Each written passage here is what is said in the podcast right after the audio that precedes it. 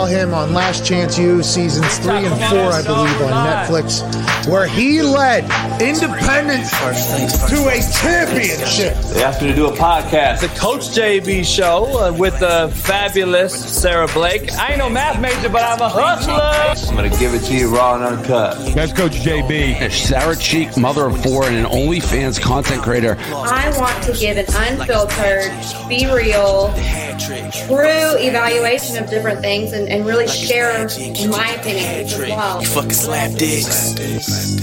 Fucking slap Down the brass tacks, question the ass was deep. All in, all gas, no brakes. I love sports. That's just a part of who I am. Big topless.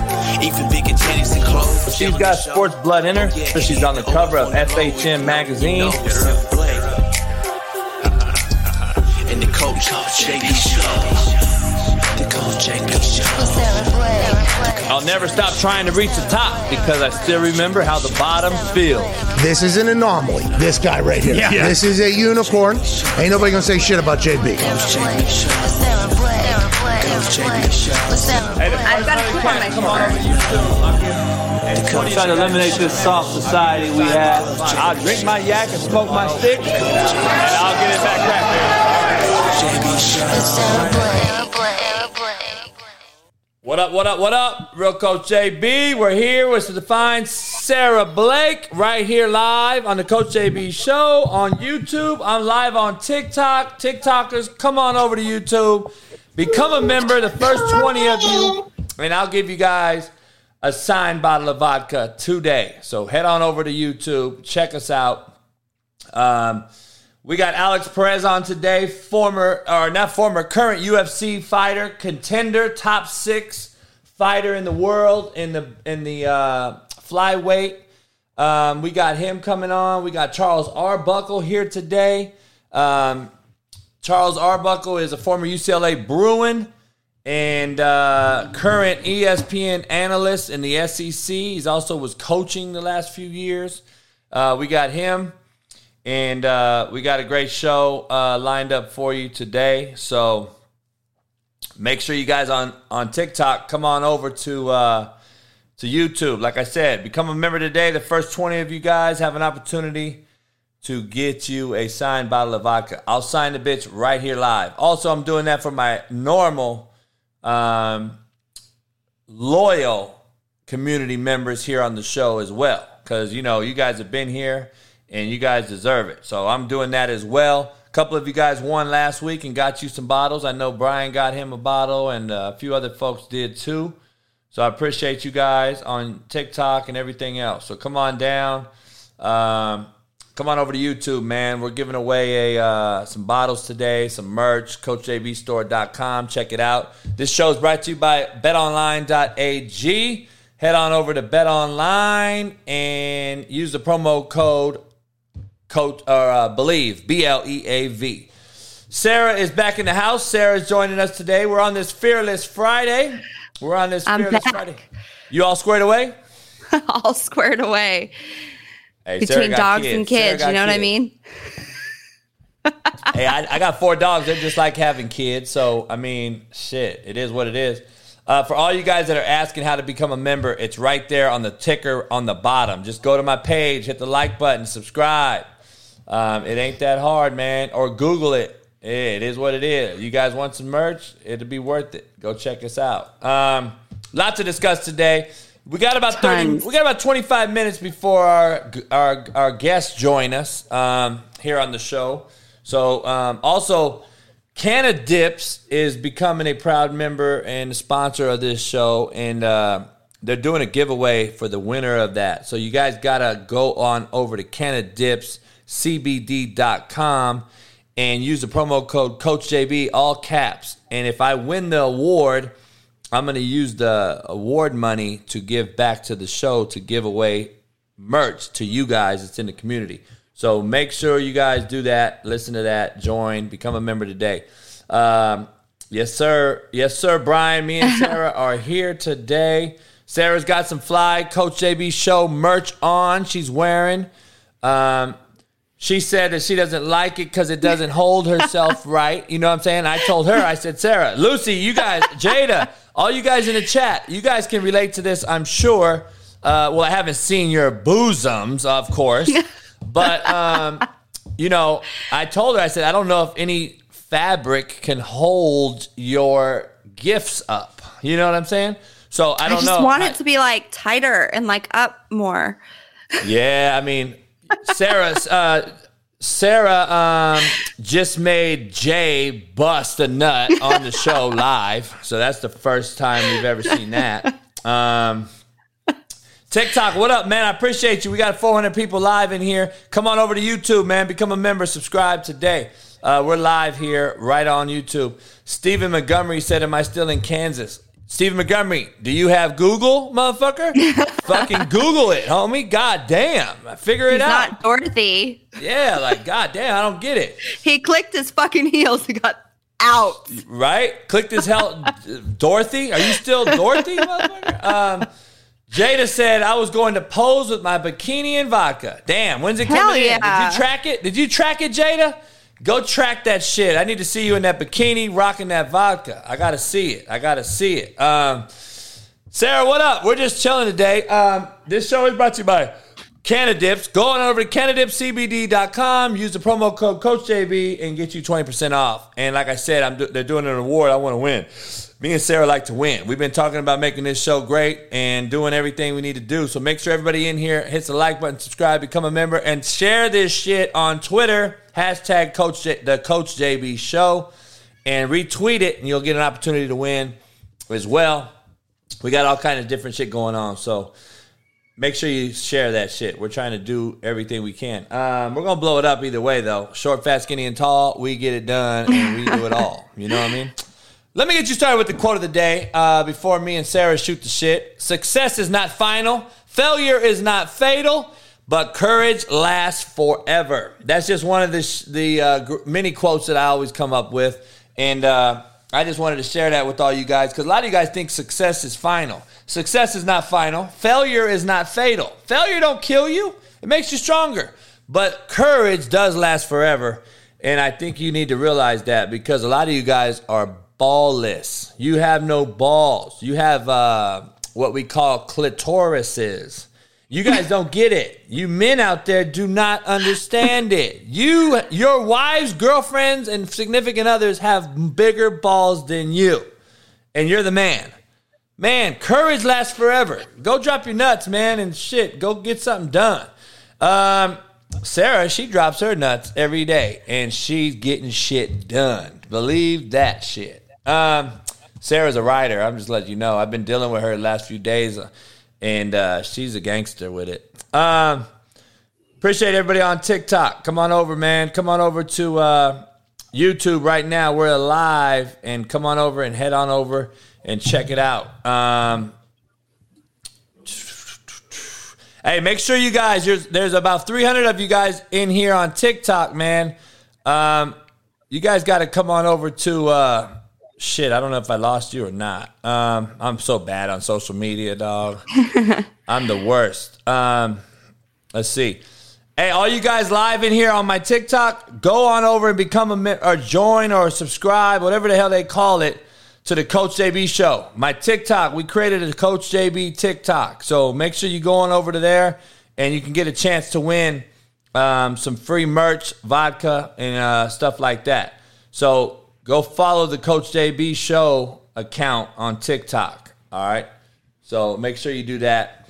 Um, Christopher Clark, I don't know. We're going to get into some football shit today. Uh, me and Lisa are going to talk. Uh, Lisa, me and Sarah are going to talk about this. Lisa, who's Lisa? I saw the girl on Who are you TikTok. thinking about now, huh? No. I saw the girl on TikTok, and I'm like, shit. Um, so I don't know. Um, I don't understand what Christian's saying to me. I got too many things going, and I can't fucking read three things. Type. And we need fuck- to tell our confessions. We need to confess. I'm so bad, huh?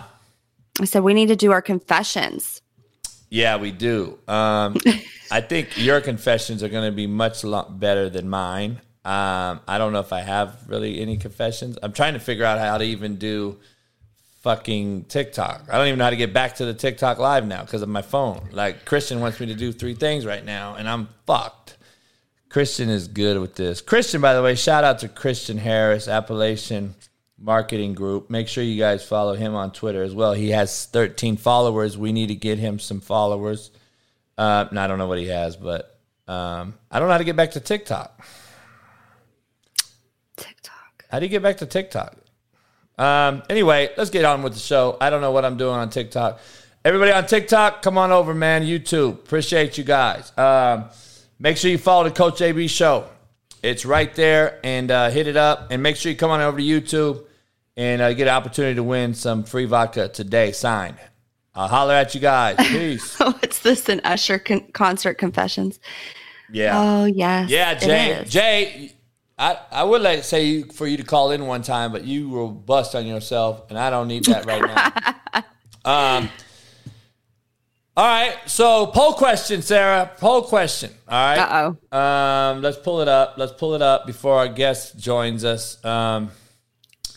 This is probably a great confession for you right out the gate. Poll questions ticking on the bottom. Favorite position. What is your guys' favorite position in the chat? Drop a drop a drop a comment. What's your favorite position? Everybody. Jada, we want to know. Lucy, we want to know. Lucas Hamlin, become a member. All you guys that ain't green, become a member today. Best dollar ninety nine you can get. Um, Jay, we're not taking callers right now, dog. God damn. um, Brian said doggy. Hear that. Yes. Jada said on top of him. Oh. She is a woman in control. What the fuck is the Eiffel Tower, David? Yeah, what is that? The fuck is the Eiffel Tower? Lucy came out and said doggy. Damn, Lucy, I hear that. Me Um, too. Yeah. Jay Henry said I'm a dog. Shut the fuck up, Jay. You slapdick. Um, what is the Eiffel Tower? I got to know what this Eiffel Tower shit is. I need to know what that is. What is the Eiffel Tower? I need to see a picture of that. What do you do? Like Christian, I need how- to see what the Eiffel Tower is. Um, I, I don't know. Is that like spreading the le- the legs? Oh, Eiffel Tower is three people. One hitting it in front, Three the people. front and the back, and the back the high five.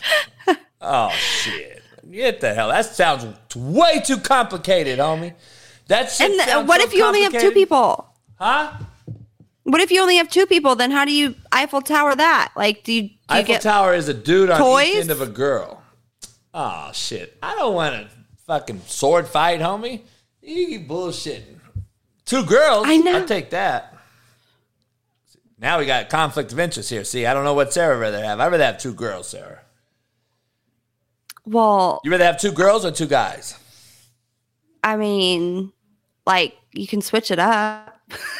Damn. I, I mean, we that. could- So, um, what does Matt Depends think? what I I'm feeling Matt. I gotta bring day. Matt on here one day. I gotta bring Matt on here one day and ask him whether you rather Oh, have two guys or two girls. Shit. Oh my god, he would. He, I would chop his We off. Yeah, I hear you. Um, I think you could say dick. I don't know. We're probably already shadow banned or whatever. We're figuring that out as we sing. If anybody in here knows All about I'm shadow banning on YouTube, no. fucking hit us up. If anybody you know who knows about shadow banning on YouTube, hit us up. Um, we think we should be having about a thousand live people in here, but we only got a hundred right now. So make sure you hit the like button, subscribe, become a member. It's one fifteen. About fifteen minutes. We got Alex Perez joining the show. UFC uh, fighter, MMA fighter, um, UFC uh, flyweight. Um, we're gonna ask him a series of questions. Um, Sarah, did you answer your favorite position? question? Yes, I said doggy. Oh, everybody likes doggy, huh? Well, because okay, I am like the primary in my relationship. So sometimes I don't want, like, I want to be dominated. You know what I mean? I'm really dominant outside of the bedroom. So I want somebody to dominate me inside the bedroom. Okay, that's a good little theory. Uh, Alexander Mann said you weren't on my page, even though I got the notifications on. See, well, I think we're shadow banned. We're Ooh, looking we into it. We're looking into it. And can everybody in the chat make sure everybody that's in here right now turn on your notifications for my channel so we can get that going. Um, we got some things in the works. So make sure you guys turn on your notifications because a lot of you guys don't. A lot of you members out there, subscribers that are, we got 14,000 members or subscribers, 300 members. Make sure you guys turn on your notifications for us all. Appreciate you. Um, and uh, I don't know why you don't have. I don't know why you're not getting notifications. We don't really know. We're gonna answer that question to YouTube later on. Uh, we've have a few sets, used to, a few calls we got set in there. Lucy said she does get notifications, so it's hit and miss. Um, I don't know. But now we got people saying the same thing. Uh, he didn't get a notification either. Marcus said he gets them every day. Brian said he gets them every day. So extraterrestrial said he has them on, but don't get them. Well, you're not a member either. Maybe maybe only members get them. I don't know. Um,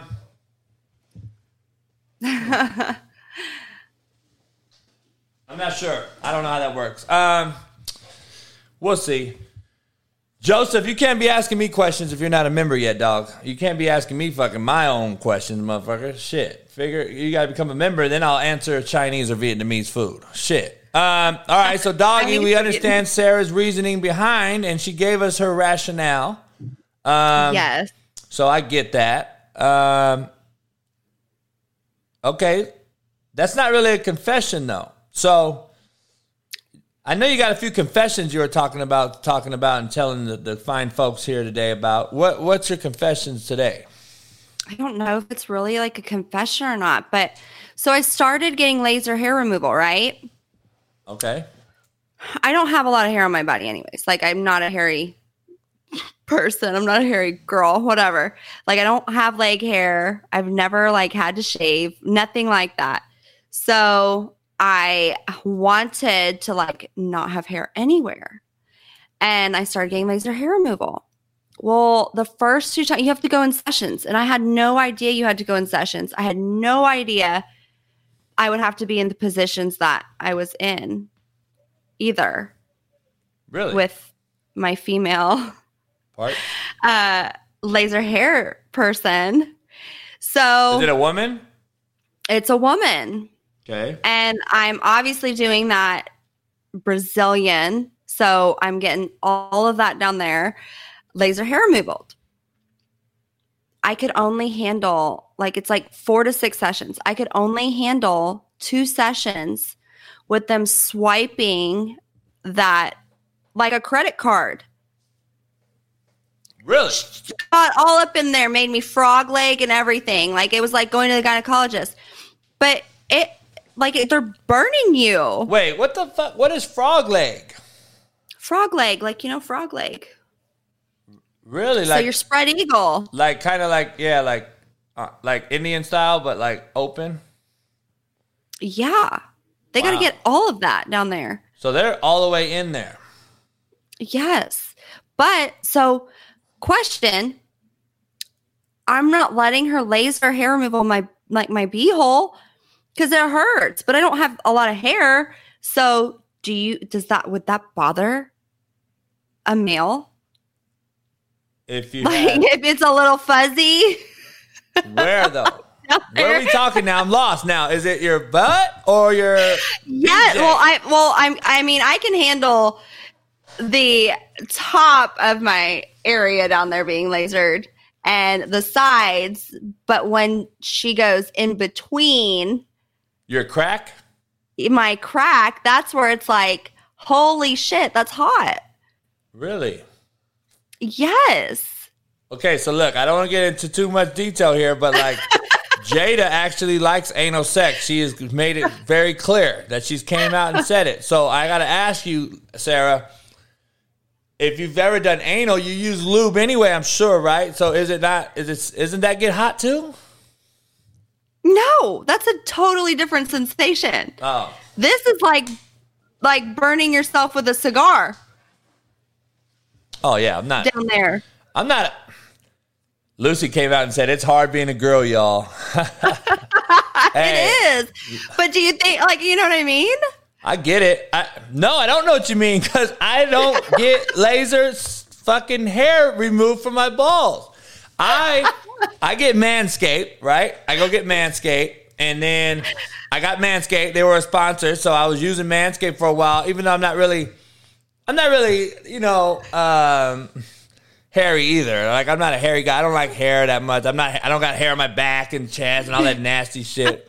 Um, like I have a, I have a, I have a fucking problem with hairy people for some reason. Like, Yeah. Why is that? Like, I don't like hairy people. Like, I despise them for some reason. Like, they're, they're always like an idiot. They're always like a fucking idiot. Like, the guys that have the hairy back and the hairy chest. I don't understand that. Like, okay, maybe I don't. how does it grow? Like, I mean, like, don't you see that? Like, yeah, I- don't you like? don't know. Have you ever seen the guy with the shirt on and the hair's coming out of his neck? yes. Like, I just want to, like, fucking, like, just duct tape that shit and just run and just run. I just want to run with it. You know what I mean? I mean, do something with it. I, you know, I don't know. I I don't know. Confessionally, I, I'll give you a confession. I don't really mind the hair. I don't want full on like Madonna and Playboy, like when she had fucking full on, A bush, yeah, and hairy armpits. She had all that shit. Um, like Miley Cyrus. yeah. See, I don't know about that. It, it, that's a big turnoff. I'm gonna be honest. If you got hairy armpits and hairy, just hairy legs, like a woman with hairy legs, um, it's probably the biggest turnoff in my in the world for me. Yeah. But listen, Sarah, I know a guy that likes hairy legs on a woman. The fuck? Oh yeah, I'm sure. Like, I'm learning a lot these days, and there's a lot of kinky men out, like kinky men out there that like leg hair. They Ugh. want toenail clippings. What? Like, yes. Uh, How? What the fuck does a man do with leg hair? I don't know, but uh, there's I some guy paid me to have my like I went and got a pedicure and then he wanted the dead skin from my pedicure. What? Yes. Man, you guys better hit the like button, subscribe, become a damn member. If you want to get some damn skin from her feet, you motherfuckers better become a member. I don't know about the hairy thing. Like, oh man, I don't know, dog. I don't know if I could do the hairy leg. A, I, I just can't do a hairy leg. There's just no way. There's no way I could do a hairy leg on a woman. There's just no way I could do it. Um. But yeah, Lucy. Oh my God, Sarah is right. And panties and panties like that's a huge deal. oh, they want your panties. They want panties, they want I mean, that's more like I've heard that. That's much more respectable, right? As more a man. respectable. I mean, come on, Christian Malone. Christian, that's not going to keep you warm in the winter. Hairy female legs is not keeping you warm in the winter. All right, I got a, I got a real easy confession. All right, um, I've been watching Hard Knocks. I said it on the show already, so it's not really a Hard Knocks confession, but it's giving me like football coaching vibes again. Watching that, um, watching that staff and that and that show. I know you haven't really watched that show, but Hard Knocks with the Detroit Lions is giving me some coaching, some coaching uh, vibes. I don't know that's a confession or not, but because I haven't had that in about three years, so I haven't even wanted to really coach in three years. So that's a confession. Um, I don't know. I think that maybe you'll coach again. Maybe, maybe. Um, you know what? Another one. Christian reminded me. I do have one. Um, I don't watch TV a lot. I don't watch shows. And Christian told me about a show. So when I go to bed at night, I turn on my TV on Netflix that I don't really ever watch. And he told me about this show, and I saw it. I didn't even look for it. I, it was the first thing that popped up. Park Boys or Trailer Park Boys. Oh my gosh. So Christian, you gonna- would watch I'm that. Gonna, we're gonna try to get them on the show. We've reached out to Trailer them. Park is it Trailer Park Boys? Trailer Park Boys. I have never watched it. I did not know it had 12 damn seasons. And the guy that walks around with like the the bourbon and coke or whatever, and uh, Oh man, it's it's it's classic. I, I do appreciate that show, even only watching it a few times. Um, I just started watching it, so I have to tell you, uh, that is a confession of mine. Um, Julian, yeah, he walks around with the bourbon, and then the other one with the pompadour or whatever. Uh, yeah, I'm gonna have to. I'm gonna have to sit down one day and watch them. Once I once I figure out my dog situation. Anyone out there interested in a great uh, boy dog, male dog, uh, Bonham? Everyone's seen it from my so- social media. Big Bonham, he's a Gatorhead bully out of Mississippi, one of the most well respected bloodlines in America. Um, he's just too many alphas in the house, and I'm not going to get rid of Ash, Stogie's last son. So Bonham, love, I love him to death. Got to find a home for him. Lucy, Jada, all you guys, he needs a woman. He needs to be with a woman and no kids, no dogs, no nothing. That's preferably. But especially no dogs. He just means with a woman. He's great with kids, people, humans, loves them to death. He actually loves Bailey to death. Him and Bailey could get along Aww. fine. If anyone wants two dogs, I'm even willing to do that. So, uh, just throwing that out there. Um, any more confessions? I watched. I like watched the other night. So, I like juicy things. You know what I mean? Like I want to watch juicy, naughty stuff. Like porn. So it's basically porn. But on Netflix, uh, there's that show. It's I guess it's like I it's like foreign or whatever, but it's basically a foreign porn, like foreign porn. But it's what like 365 it? days. The next 365 days, it's the second one to the first one. Have you seen this? No. Okay, so it's like trending, but there's a storyline in there. You know, I, I I feel like it's soft porn on Netflix. Really? Yeah, like, like I mean, the, the like sex- Skinamax. We used to call it Skinamax. Yeah, but there's a storyline, and I mean, the sex is pretty good. Really? so you're watching it, and you're like, oh hell yeah! Wait, but you don't see it going in or nothing. You don't see it going in but you see the movements and then you see her. I mean, I mean, you can really. He's thrusting, so yeah. it's good. Really? Yes. Um, it's like the stay-at-home mom porn. Really? On and Netflix. what is it called? Then uh, it's what they say 365 days, and then there's there's a first one and a second one. Yeah, I'm not. Inter- I don't know if I'm interested in that. If I don't see going in, um, I'm I'm like, oh wow. Like I don't I don't need to see it going in, but like to me, that's like the definition of porn, right? Is that what what makes porn porn now? Because it's obviously changed. Because if that's on Netflix, then yeah, but that's not like real net. Like it's not really showing no real shit, right? Mm. Like it ain't showing no girl giving head or a guy eating a girl. It's out. showing him do that. Yeah, he's eating her out. Yeah, but it's not showing his tongue in their VJ, VJ, whatever you guys call it. Oh, it's showing this much. Really? Yes.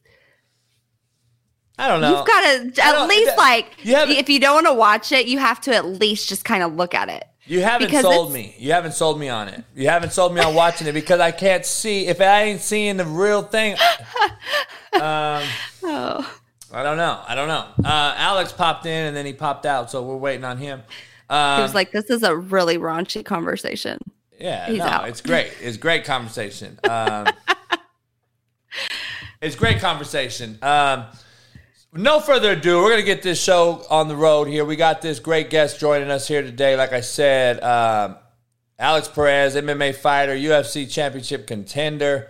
Uh, we're going to bring him in and uh, appreciate everybody hitting the like button, subscribe, become a member, and make sure you guys uh, follow all our guests. We put up a, uh, we're going to put up a ticker on the bottom for Alex. Um, so make sure you follow him. And uh, with no further ado, Sarah, we're gonna get to Alex. Alex, what up, brother? How you doing? What's up, man? How you doing, Coach? Man, I'm good, brother. I'm good. This is Sarah, lovely Sara Blake. I appreciate you coming hey, in. Sarah, how you doing? Hi, Alex. What's going on with you, man? You're a Cali boy, huh? Yeah, man. Uh, Central California boy. You know, moved out to uh, SoCal to train, and Okay. been here ever since. Been here about eight years, nine years. Where you at, LA? Uh, Irvine. Okay. OC, OC. Yeah. That's right. You uh, you from Lemoore, huh? Yeah, Lemoore, the five five nine man. Hey, so are you a are you a JUCO cat? Uh, yeah, I wrestled out there. Actually, we started a JUCO program around like 2000, like seven or eight, and then I didn't get picked up anywhere, so I ended up going to, to wrestle there from all. uh, JUCO. Where, would you go? West uh, Hills? Uh, West Hills College. Yep. Yeah, man, I know all that shit. JUCO, man, it's a JUCO. You know, I know all the damn JUCOs. That's a good deal. Cali JUCO, man. People don't realize there's 72 Cali JUCOs that play football, and uh, there's only 71 in the rest of the country that plays. So, pretty interesting stat right there. Uh, so, what's going on, man? What, what got you into fighting? You just a roughneck growing up, defending yourself in the hood, or did your dad get you in it, or what? No, honestly, I mean, I, I mean, when I was younger, I used to be pretty angry, you know. And uh, my mom actually got me into wrestling. Me and my older brother, and my little brother, got me into wrestling, and kind of, uh, uh, you know, everybody people don't know, but at Lemoore we had Tachi Palace. That's where uh, like W WEC was created. Uh, you know, Zuffa bought them out, and then we had PFC and stuff like that. So I got to watch a lot of guys, you know, fight. And I thought it would be cool. You know, I thought I was like, damn, this is one thing I want to try out. I didn't know if it was gonna make be a career, but I was like, I I don't be a guy like 50 years old. Like I could have done that. So I was like, man, give it a try. And here, 11 years later, I'm still doing it. Damn. So you have a brother? I have two brothers. I got Two- a brother. He's a cop in Long Beach, and then my a little brother's a diesel mechanic out in Lemoore. There's nine of Did- us, but I got four boys. Oh my gosh, God girls. bless your mom. Did you guys fight a lot like with the brother thing? Were you guys like physical with each other? Uh, we What- were to a certain point. I mean, there's a couple times we, we put hands on each other, you know. Um, but we all wrestled, so it was kind of cool because we all wrestled on the same team in high school, and then uh, obviously, like it was crazy because uh, my older brother was a varsity guy. I was a, a JV guy my first year, and then my little brother came in. He was a straight varsity, so there's always competition of. Uh, we always go to the same tournaments and stuff, so whoever did better, stuff like that. A lot of competitions, but yeah, we put our hands on each other every, every now and then. The reason I'm asking is because I have two boys and I'm like, okay, they're going to kill each other. Oh, Maybe I should put them in there. But that's good though. It shows it shows them uh, tough love. You know, if you can fight your brother, you can fight anybody. Yeah.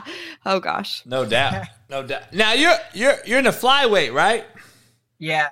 So what what is that? So break that down for my audience. I'm a I'm I'm a novice uh, UFC MMA guy. So what what is that like weight class? So uh, obviously we go through different weight classes. So I fight at 125. So uh, so usually when I start camp, you know, I'm a little husky. I probably start about like 160. Once if I'm a little bigger than that, about 165, and I have to diet down to uh 126, 125, 126. So I've done it when I was younger. I did it probably in about three, four week span. Now it takes me a lot longer. Like this last couple camps, I've had eight weeks, nine weeks, and I get down. But it's a lot of dieting, a lot of running. What do you do? Training, a lot of running. I probably run. I mean, towards the end of my last camp, I was running four and a half miles in 29 minutes. Oh wow. Yeah, I was I was just moving, you know, do that, do the Airdyne bike. Training, I train.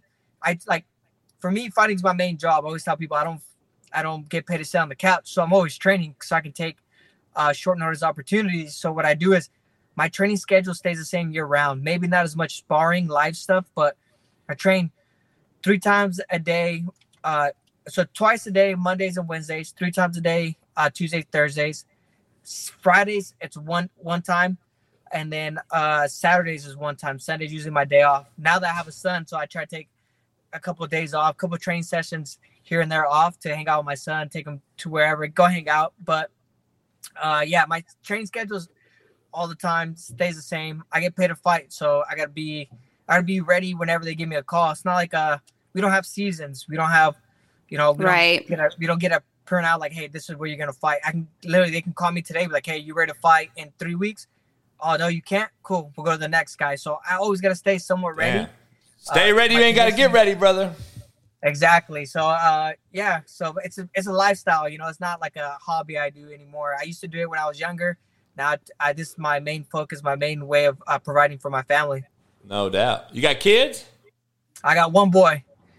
No doubt. Congrats. Congrats. Uh, Thank you, thank you. So you're a top six fighter in the flyweight division, man. You fought for the title. Are you close to going back to fight for another title, or is it kind of like you got to start over, or how does it work? Um, so it so in that aspect, it it's honestly who puts on the best performance. So I, I gotta probably win about two to two more, three more fights, and I'll be right back in there. Like we're in boxing, if you lose early in your career, you're pretty much written off. You know, usually when you lose championships, Yeah. you get you're always in that championship contender.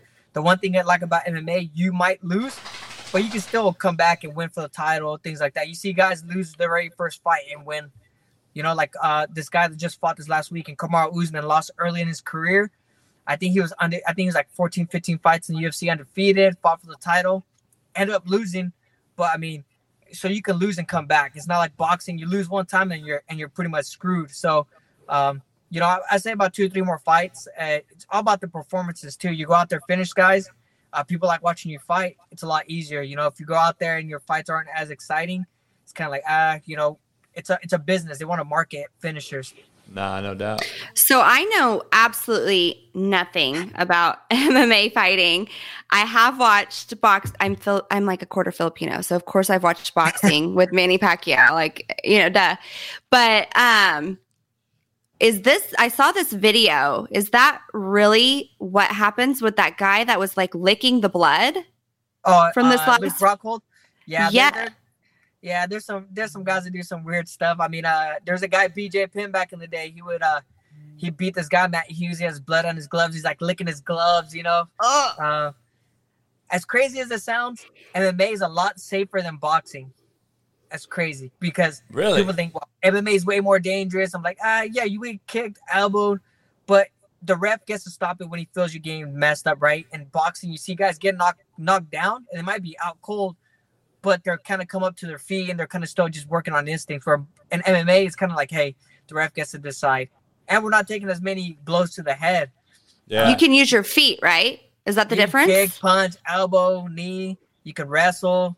You can put someone on the cage. Like so oh many different ways hell to win. yeah! Where in boxing, and boxing, I mean, you're punching each other, but ninety percent of the punches are going to the head. I mean, so uh, yeah, everybody thinks. Some people are telling me like boxing is way more safe. I'm like, you're crazy, man. You're getting hit in the head way more than you are in uh, MMA.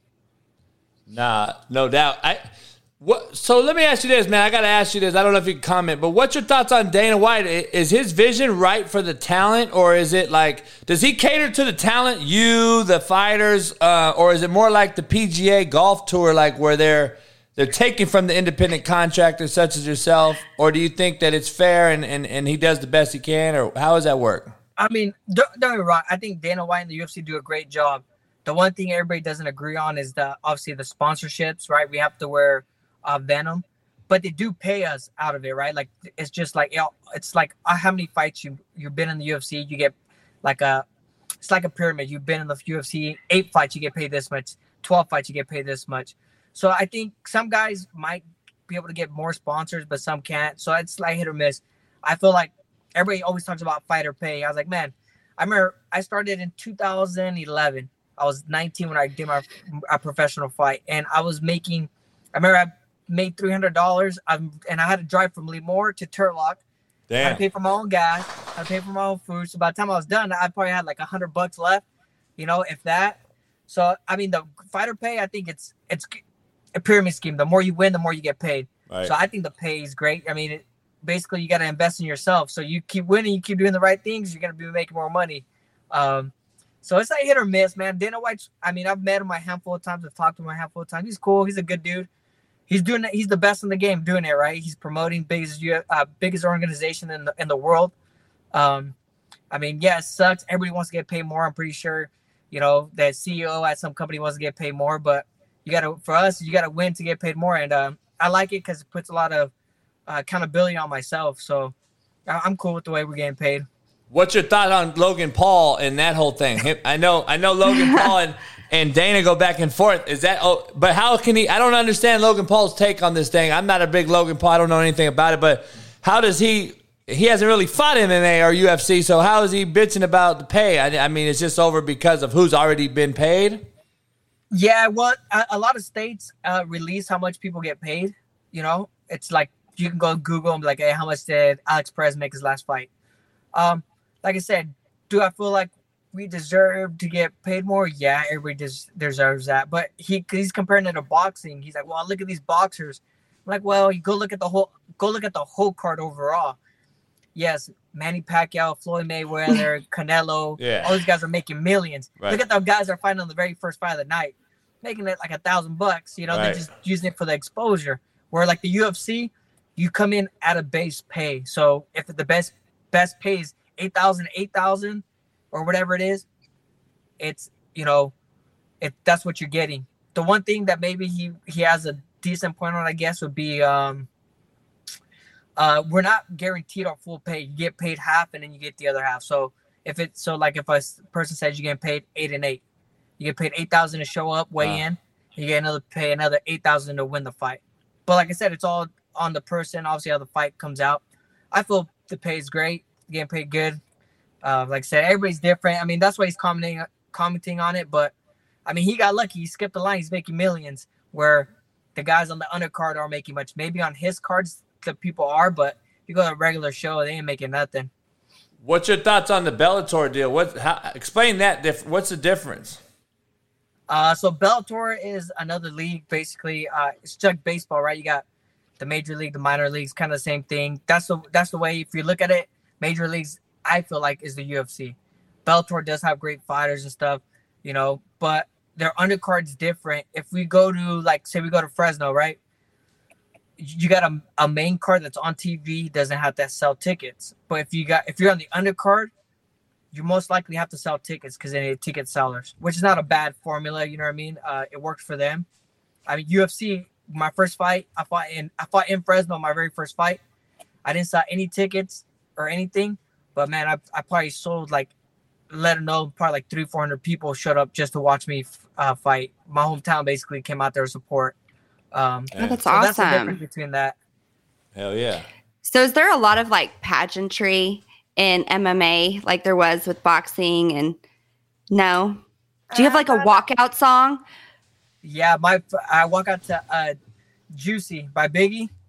Oh. That's my that's my favorite part of my favorite song of all time. Walk out to that. Uh, everybody has a thing. Like my buddy changes his music, uh, his song every time. Usually to where he's at.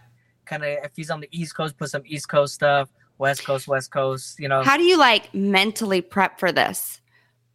Like, Um, are you like, I'm gonna beat this mother effer's ass? Like, is that what's in your head? Like, are you like, I'm gonna, you know?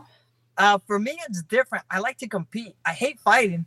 I love to compete. I love the thrill of winning. I love the thrill of like, you know, as crazy as it sounds, like you learn a lot when you lose, you know, but you also learn a lot when you win, kind of thing. I love that. For me, I can tell you this. I remember I, I'll be in the tunnel, get, getting ready to head out, you know, and then my my brother be my brother and his fa- uh, friends are on this side, the other side. I got my my mom and them yelling at me, you know, and I'm like, shit, I'm retarded. Why am I doing this right now? Like, you know, I hear some guy be like, fuck him up, fuck him up. Like, guy, drunk guys yelling stuff at me. And I'm like, dude, that guy's retarded. But I was like, wait, am I dumber? Because I'm fighting for him. Like, I'm a retard. Like, like shit. Once I get in there, like the nerves and everything goes away, kind of go to autopilot. Like, what am I supposed to do? Jump out?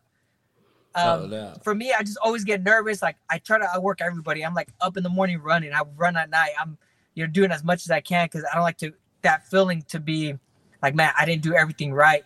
But even Right. then, when I walk into the cage, I'm kind of thinking sometimes like, shit, did I do everything? Or this guy did he outwork me? You know, there's always thought when you're going into a battle, things like that. And I kind of just, for me, it's the thrill of winning, the thrill of going out there and showing I'm I'm better than this guy, or even just going out there and doing it because from fighting my very first fight, I fought in front in front of like ten people in a parking lot in Fresno and behind a pizza parlor.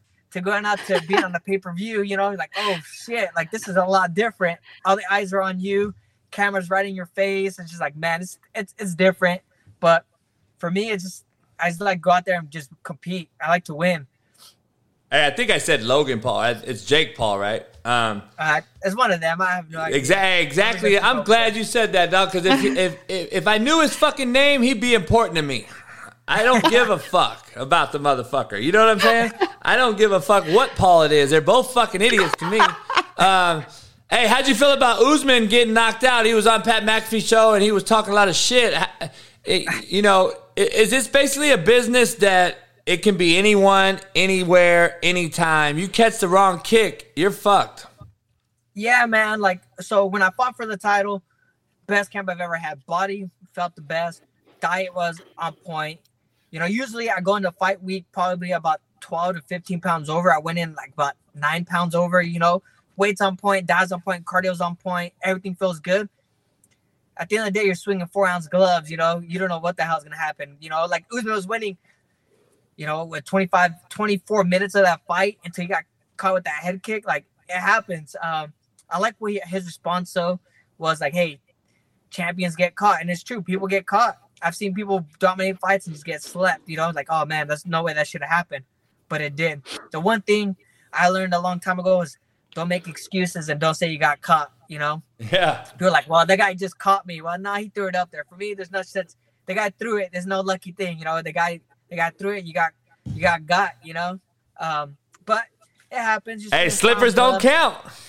Yeah, man, it, it- it's crazy. It's four ounce gloves. I've seen people. I've seen some crazy stuff. You know, people be winning everything. All of a sudden, last ten seconds, boom, out cold. You're like, oh my god, what happened? It's just, it's not over till it's over. Nah, no doubt. No doubt. Um, do you plan on changing weight classes ever? Um, I've they've asked me, you know, my team because I have a nutritionist. They've asked me, but you know, I, after losing my last fight, I feel like I got some unfinished business. I'm big enough to go up a weight class, but I gotta, I, I have to go out there and win a couple at this weight class. Hopefully, get another title shot and then go up from there. But I got some unfinished business. I don't like losing. I, I'm. People always tell me like, man, like you're a sore loser. It's like, well, shit. Yeah, who likes losing? You know. Right. Exactly. I'm a, I'm a big old bait. Like for me, after I lose, I put my running stuff on. My team knows not to talk to me for a good 30, 40 minutes. I go, I go, literally, I lose a fight, put my stuff on, and go run for 30, 40 minutes before anybody can talk to me. Because, man, I expect a lot better from my out of myself. Whether if it's fight of the night or anything, like I expect to win everything. And I'm a sore loser. I, I'm super bitter. I'm like, man, I think about that. It haunts me at night. Hard for me to sleep. You know, I, it, it, drives me crazy. So I got a unfinished business at 125s, and after this, after I get a couple wins, hopefully another title shot, then I'll move up. But for now, I got to stay there.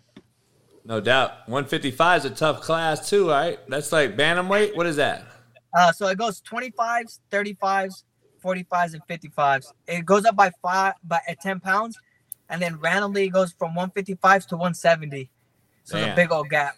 Yeah, Damn. so it's a big gap. So I'll probably go up to 35s, and then who knows? Probably when I retire, I'll probably be a heavyweight though, because I love Korean barbecue, man. Oh That's, shit. that's my go-to. I love that shit too, dog. I love that shit too. Hey, what's so bantamweight is the next class up? Yeah. So yeah, bantamweight, 135s. And who is that? That's like Sean O'Malley's deal, isn't he? Like blowing up? Yep. Sean O'Malley, uh, my one of my good friends, uh, Chito Vera, fights in that weight class. Um, he's he's a Latin American kid. He just knocked out Dominick Cruz, head kicked him. Yeah. Uh, my other teammate from uh, Ricky Si- uh, Simons on there, uh, 135s. Uh, so I train with those guys. So I know I can hang there, but like I said, got unfinished business. No doubt. No doubt. Is What- there any drama? Is there any like beefing, like you know, drama in the UFC world, Yeah. I mean, MMA world? You know what I, mean? feel Like, I feel, I feel like it depends on the person. Like for me, I just laugh. People make try to talk shit to me. I just laugh. I'm like, dude, come on now. We're gonna fight each other. Like, why are you like? Okay, whatever. You know. There's people that take it to heart. People actually, I've seen people not know the person and be like, I, I have to hate this guy to be fight him. For me, it's just a job. I get paid to punch you in the face no matter what. Like if I like you or don't like you. Like I fought one of my good friends, uh, Jussier. I fought one of my, I've known him for 10 years, and the UFC's like, hey, you want to fight him? I said, "Let- where's the contract si- send it? I wrote him. I was like, look, man, it's business. You know what I mean? I'm trying to feed my family. You're trying to feed your family. If you don't want to take the fight, cool. But I'm not gonna turn it down. He agreed to fight. I beat him, and that's just that. I was like, hey, winner buys beers. You know, like screw it. Like at the end of the day, like it's I gotta support myself and my family. Other people get a little like, oh, I can't find my friend or blah blah. I'm like, hey, man, for me, I'll fight anybody. sign that line, we're, we're going at it. Man, that's savage. I like it. That's savage. It's, it's different yeah. though. It's different than playing like a, my boy in football in a game that's a team sport. Like there is no tagging out for you. Like that's it. There's no tag team partner you can tap out, tag out. None of that. It's it's you and and you have to look at yourself, right?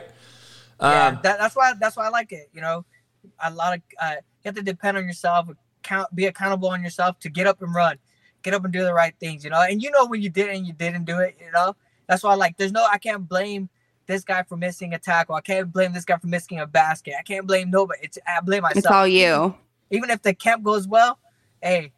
It is what it is. It's on you. Like there's no point fingers at coaches, anything. Is hey, it's all on me. That's that's why I love this sport. Nah, no doubt. I I, I tell. Uh, I think I said it on the show before with Sara. Like I used to love recruiting wrestlers. That's my favorite kid to recruit because you guys are solo dolo. You don't have no tap out. You can't go get nobody else to help you get out of anything. It's all on you. And and at the end of the day, man, I used to tell you know I tell my teams all the time like shit.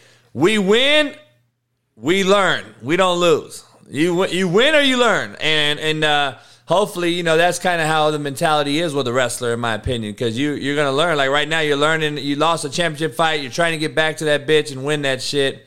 And maybe you'll move up then once you've you've conquered this step, right? So No, yeah, exactly. No, that's how it is for for wrestling. You know, yeah, you lose, but you learn a lot. You learn a lot of things from winning, winning as well, and losing. Uh, you learn, uh, like I said, I like it just because I learn more about myself, what I got inside of myself. Because it sucks. Like, there's been times where I'm like, you know what, I've lost before in the past. Like, hey, this maybe this is it for me, you know. And then a day later, I'm like, man, what the fuck was I talking about? Like, I got a lot Yeah. more left. I got, I got, you know, you learn to pick yourself up in spots where no one else can people can always help you, I guess. Like, hey man, let's go get a beer, let's go cheer you up. But at the end of the day, it's a lot in, inside of the person. Like, it's a lot inside of me. Like, I gotta pick myself up before anybody else can pick me up. Yeah, I can put on a, a, a you know, a poker face, be all happy, drink a beer, you know. But it's all in the inside, man. Like, you know, I lost a fight. Friends and family come. Like, I put a smile on, like, hey, I'm okay. But deep down inside, that shit hurts, you know. Right. Don't fucking be there by yourself. And it takes time. People don't understand that. People think, oh, you'll be fine, you know, a day or two later. It's like, nah, that it sticks with you for a while, you know, and then once you start getting that rhythm back, but like I said, you learn about it. You learn about yourself and what you can go through and, and get past. Nah, no doubt. What what what's in your future, man? What do you? How, how long can you see yourself fight? You've been fighting 11 years, you said. Yeah, I started. So I did my first amateur fight in 2010, and I turned pro in 2011.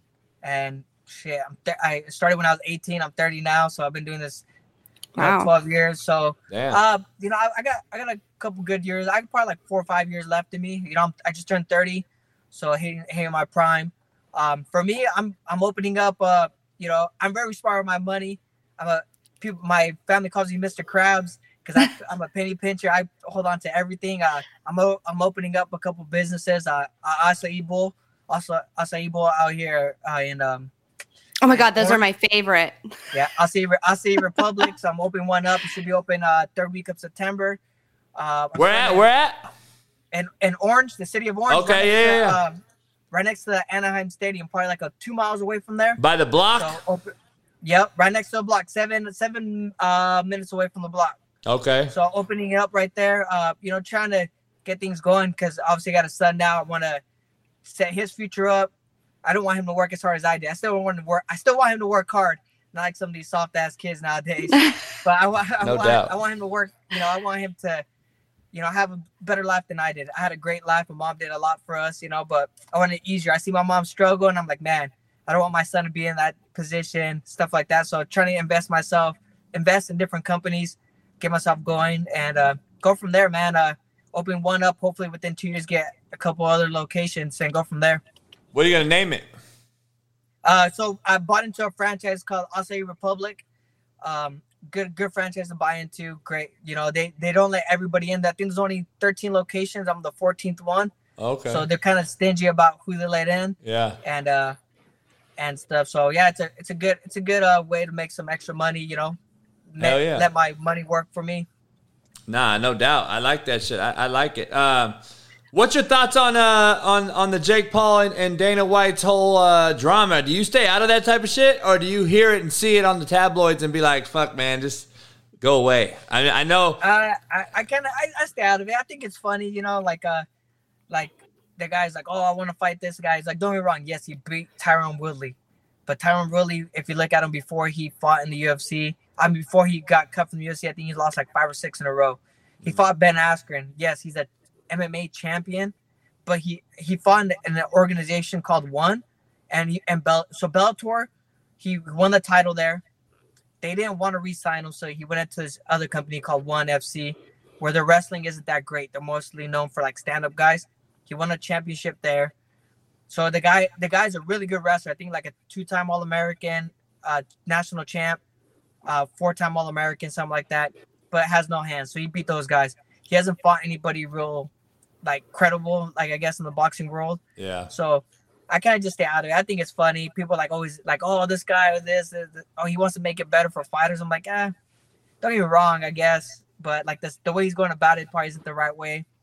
Are, the- are these big the- name the guys? Are they Jake Paul, the Conor McGregor's, and all these guys that are still? Are they still good for your your sport? Are they? Are, do you need the name for the publicity to get that bottom line paycheck, or is it or is it starting to become more of a, uh, you know, like a mockery? Um, so Conor did very well for what he did for MMA was he expanded right, like he made the sport even bigger, which always benefits the fighters underneath him.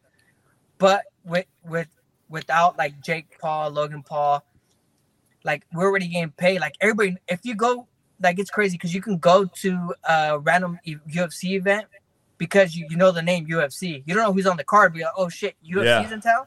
Yeah. Like, Right. let's go there. You know, where where like Logan Paul and those guys have to use other people's names. I I, I feel like, you know, like don't get me wrong. I think a lot of people watch because they want to see them get beat up, but they still have to use other people's names. Right. Where right. like UFC, it's a brand, it's a name. Like you can go to China and be like, oh shit, UFC's in town. Let's go. Right. You know. So I think I think they Con- Conor did help it a lot by growing, you know, the way it did. Uh, Logan Paul and them kind of really, I don't think they really touch it too much. But like I said, UFC didn't was done a good job branding the the business. No, no doubt. What you got a fight lined up yet, or is it? Uh, are you waiting? Uh, I'm just waiting right now, just waiting. Um, we're hoping, you know, December, kind of uh, going from there. I got a couple of injuries, kind of healing up. I freaking I tore, so I tore something in my eyeball, like one of the muscles in my eyeball. So Damn. my left eye is uh super dilated, and the other one isn't. So like everybody's looking like, "You okay? What are you on?" I'm like, "I'm I'm on nothing. Just my eye, the eyeball, like the muscle in it actually." Oh, that's crazy. So I'm actually yeah, I got a got a finger in the eye, kind of slid up when I Mm. split up, so it kind of tore uh tore the muscle in there. So just waiting for that to heal up. Uh, I mean, I'm down to fight, but they're like, no, it's your eye, it's your eyesight, you know. I'm Well, like, I've got don't like-" somebody you can fight. I, I tell them, I tell them all the time, I don't even like seeing half the people, anyways. You know what I mean? Like it's cool, just an eye. They're just like, shut the fuck up. You know, I'm like, all right. But yeah, I gotta wait for my eyeball to heal up and then go from there. Hey, who? Uh, we got a couple of chat questions, man. Who who is CM Punk in the UFC? What's your thoughts on him? Oh man, he uh he he wrestled. He did WWE. He came over. I met the guy. He's a super nice guy. I can't say nothing bad about him. It's just hard when you're such a mega star, jumping in over to a different sport, right? Because you're not you're not gonna you're not gonna get like yeah you get easier opponents, but you're on the limelight from the very first fight. Where like I said, I fought my very first fight. I fought in a parking lot in a pizza parlor for like ten people. Where his first fight was in the UFC on a pay per view with a sold out arena. So it's a, you know you get a little bit different, uh, you know, a little different feel. I and he's a really nice guy. Fighting wise, I really didn't get to see much. Like he fought lower level guys, but better than him. I just feel like he maybe if he would have took it a little bit slower, he would have been fine. But when he got in there, it's like, oh man, I, I think he was shell shocked. Nah, no doubt, no doubt. Man, look, I know you're busy, man. You're out there. Are you working out today? Yeah, I just got done with one workout. I'm actually gonna go meet up with another another coach right now, get another workout in, and go from there. Ah, no doubt. Hey, man, I, always appreciate you, brother, being uh, supporting you, man. And I got to come see you fight when you get ready to go down, man. I got to come out there and grab one of those bowls and see you in the OC. You're only about an hour from me. Oh shit! Yeah, man, come out, come out. I'll let you guys know when the openings, uh, when we have it, and then, yeah, come out, come hang out. No doubt. Absolutely. Hey, man, I appreciate you coming on, brother, and we'll stay in touch and hook up soon. Sounds good, man. Thank you guys. I appreciate it. All right, Alex, thank you. Thank you.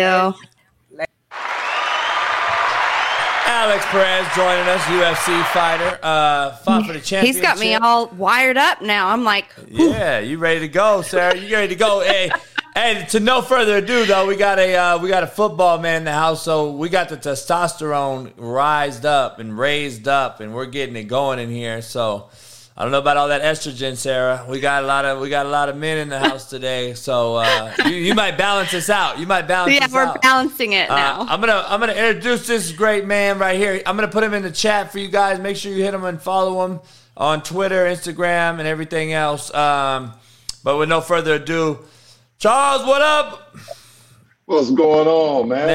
Man? I appreciate you joining us, man. Uh, get you situated, get you on the big screen. Uh, Charles Arbuckle, man, NFL veteran, former UCLA Bruin tight end, played for the Colts. Uh, ESPN analyst. Uh, what are you doing now? You calling SEC games or what are you doing? man, wherever they send me. You know, I'll call ACC, SEC, Big Twelve. Hell, if it's, hey, if, if you got if you were coach, I come out there. Hey, You know how it is with ball, man. no Shit, doubt. If you love ball, you go ball it, right? I got. I think I'm losing You you. can see Uh, App State playing um, UNC. let me see. Let You me put me. it. Let me make you small again. Oh, there you go. Um, when, is this is this your weekend? Your first weekend or next weekend? Next weekend, yeah, I'm home this weekend, and I'll start up next weekend. I have App State. They've got uh, UNC coming to visit them, so that'll be a pretty good game. Oh, okay. I think App State's got yeah, App State's got some some guys that can play, and UNC is trying to figure out if they got a quarterback now with Drake Maye. So yeah, I, I'm looking forward to it, man. No doubt. Sarah's a Tennessee Vol. She's SEC country, so she's down there in Uh. Tennessee. You're at where are you at in South Carolina? You got I'm me. in Charlotte, yeah. I, I, Charlotte, oh, you in Charlotte? So Okay. I'm, I'm down this way, Sarah. Sarah, I, yeah. So Sarah, yeah, I'm in Charlotte. I'm in Charlotte now. Got you. I think I'm losing you. Uh, can you can you exit it and come right back in? Yeah, let me do it real quick. I'll be right. Okay. Um, yeah, I think he's got a little service issue. Um, technology, boy, Sarah, I cannot figure it out. I'm horrible at it, and everybody seems to have it. The government is against us. Um, we're not all supposed to be colluding. We're we're talking, and that's yeah, not okay. what's going on? We can't like, damn, we can't do nothing. It's crazy. Um, I don't know. No, uh, Charles Arbuckle though um, was a was a man. He was an idol to me when I was growing up. So I grew up watching him. He was Troy Aikman's main target. Um, Legend, yeah. yeah, for a long time. So I'm gonna I'm gonna love to get to talk to him about that and uh, ask him those things. And I'll, I want to hear what uh, him and Sarah go back and forth about this uh, SEC banter. So. Uh, Charles, you there? You got me? Yeah, I got you guys There you go. clear. There you go. No, I, I was telling the crowd, I was telling everybody, I was like, man, uh, uh, are you with are you with Dan uh, Nowkhah Um, Dari, or Dari? No, yeah, well, Dari, Dari and I used to do some studio stuff, but he is mainly in studio now. He'll come out occasionally. I got Mark Neely the first couple of games. Oh, okay, okay, Yeah. cool. I had Dari on the show. I- I- yeah, yeah, Dari, Dari's a good dude. Yeah, man. he is. Dari's Yeah. people. he's good people. He was good, man. I had him on the show. It was nice. Uh, I was telling the crowd here that uh, you were like an idol to me growing up, man. You're Troy, Troy Aikman's was tied in. You were Troy on those Aikman. great teams with with all those guys. Um, did you play with Bruce Walker? Yeah, Bruce was a little bit behind me, but I played with Big Bruce. Yeah, Let me ask you this, man. I got to ask you this. I haven't talked to you about this. So, me and Bruce grew up together. I'm younger than him. I'm a little younger, but he was at my office the day he passed away. Actually, he passed away a couple years back. Um, yeah. His son's one of the one of the best high school players in America. Um, he uh, Ton, Terry Donahue, rest in peace, came on this bus. You guys were headed to the airport, and and Bruce's ass was late, and he came to get him, and Bruce was at my house. And oh. I will never forget it in Compton. I'll never forget the bus rolled up, and I'm waking Bruce up because I didn't know where Bruce was supposed to be. I was younger. And Terry Donahue loved Bruce so much that he picked that cat up on a bus headed to the airport. Was Bruce like that? And- He was that guy, huh? Yeah, Bruce, was a bad boy. You know, when he when he finally figured out how good he could be, he really he really became a great player. And, and you making me laugh because you know that sounds like some slap dick shit that Bruce would do. Hell yeah. Coach coach was this way though. If if if you could play and you showed impetus, he was gonna stay he was gonna stay with you. He wasn't gonna give up on you. I mean, there was a lot of guys when he passed just so recently and we were all back for his memorial service. It was stories that you never knew of the stuff that he did for guys like myself and so many others. I mean, it was I mean, it was guys from all brother. It was crazy to to go to that. But when I heard about Bruce passing, I just that that shocked me because he was he was a happy-go-lucky kid, and when he finally figured out, you know, he was the baddest dude on the field, he became the baddest dude. He was he was pretty pretty damn good. Nah, no doubt about it. What I know you're a you went to UCLA. You obviously played when it was the Pac-10, obviously, uh, which was great football back then. What you're an old school guy like myself, I think. What's the UCLA USC leaving the Pac-12 uh, taste in your mouth done? You know, I hate it for all the ro- you know games that you, you you know you're gonna miss. I mean, I love going up to UW and playing Washington and Seattle. Uh, when you get off the bus, they give you a big apple to eat. You know, it was cool. It was just cool. It was one of those places. Oregon, one of the loudest places, even though it wasn't the biggest. Uh, I'm a I'm a miss that as a Pac-10 now Pac-12 guy, but I think, hey man, when the money is like that, I know. Oh, it's just all about the money. Y'all know that. Do you the think it's going to be hard for these kids, though? I mean, to travel up to Rutgers and then you come back and then you may, might have to go to Michigan the next game. Like, for, for not for football. Football is easy because it's just one weekend you go out. I worry more so about all the other sports right. so than football. You know, if you're playing volleyball or basketball or all the non-rev sports that also do that gym gymnastics, that becomes an issue. That's why I think they're still not done. They have to have two more schools out west, maybe you know, four more schools out west. Yeah. And I would say Stanford to me is one of those that you can't sleep on Stanford. I don't think you can sleep on Washington and Oregon, even though they say right now they're not interested. They have to have some more schools uh, aligned with those guys. But I agree with you, Sarah. It's going to be tough on the non-rev folks. Football is a little bit easier because you go and then you come back. You can leave. I mean, they Right. make all the money, so they'll send them out two days early if they. Right. I mean, coach, you know that. I mean, that that that to me is the other sports. I think are going to suffer a little bit more than those will. But I'll say this: think about in the winter. If you're playing football, those dudes in the Midwest, they want to come out west. They don't want to be playing in the cold. Right. Yeah, that's what my thing is, Charles. I think a cat from Ohio State is going to be easy bait for me to pick off nowadays in this current landscape, the NIL, the transfer portal. A kid leaves November snowing in Ohio State to come play SC. And nowadays, you got coaches poaching the rosters on every team there is anyway. And how easy would that be to say, hey, dog, we're in December in the Coliseum. It's 85 degrees. You don't want to play in this? I tried Coach, enter. yeah. And, and- and what I like what you just said is so true. When all these staffs have like 30 analysts, right? What are the analyst roles to do? They're sitting there scouting that transfer portal. They Yeah. know the J junior college level, they know the high school level, they know where your mama went to school, they know where you went to middle school, they know everything. And they got they, they've already recruited you. So the minute you show any interest, they're on you like fly on stink. And Like the thing Carnal with right now. yeah, exactly. So no, it, it- I mean, I think if you play it right, USC and UCLA, USC in particular, they've always done a really nice job. I think Chip's now finally figuring out you got to get in that transfer portal and you got to get kids that want to come to Cali because I mean, if you've been out there, you know it's just it's beautiful. It's beautiful. No, no doubt.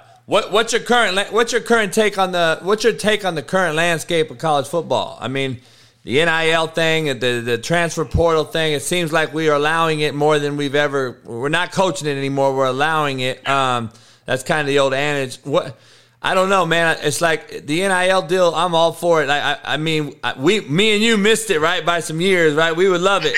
Yeah, we would love it. But like, has it gone too far? And can we reel it back into where there's a hierarchy? Because right now, if 17 and 18 year olds hold the keys to the car, uh, they're not going to listen to these coaches, and they're going to be looking for greener pastures to be headed out and transfer, and looking for the so-called proverbial bag they call it, right?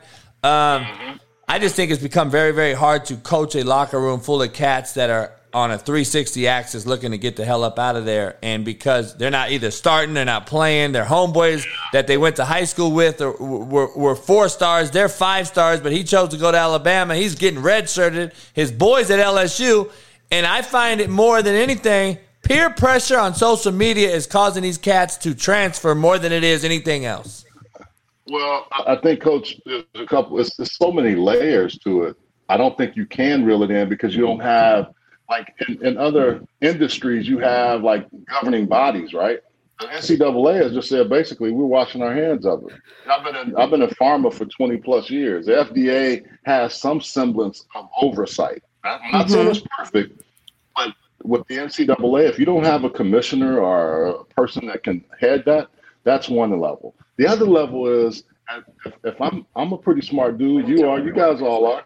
If I see the coaches doing things like they were able to make money like they've been able to, I'm gonna, I'm gonna want that bag too, right? So I think you said it best. You know what, John? I think it's your earbuds. Is it my earbuds picking up something? I think they might be. Can you, are you on a phone?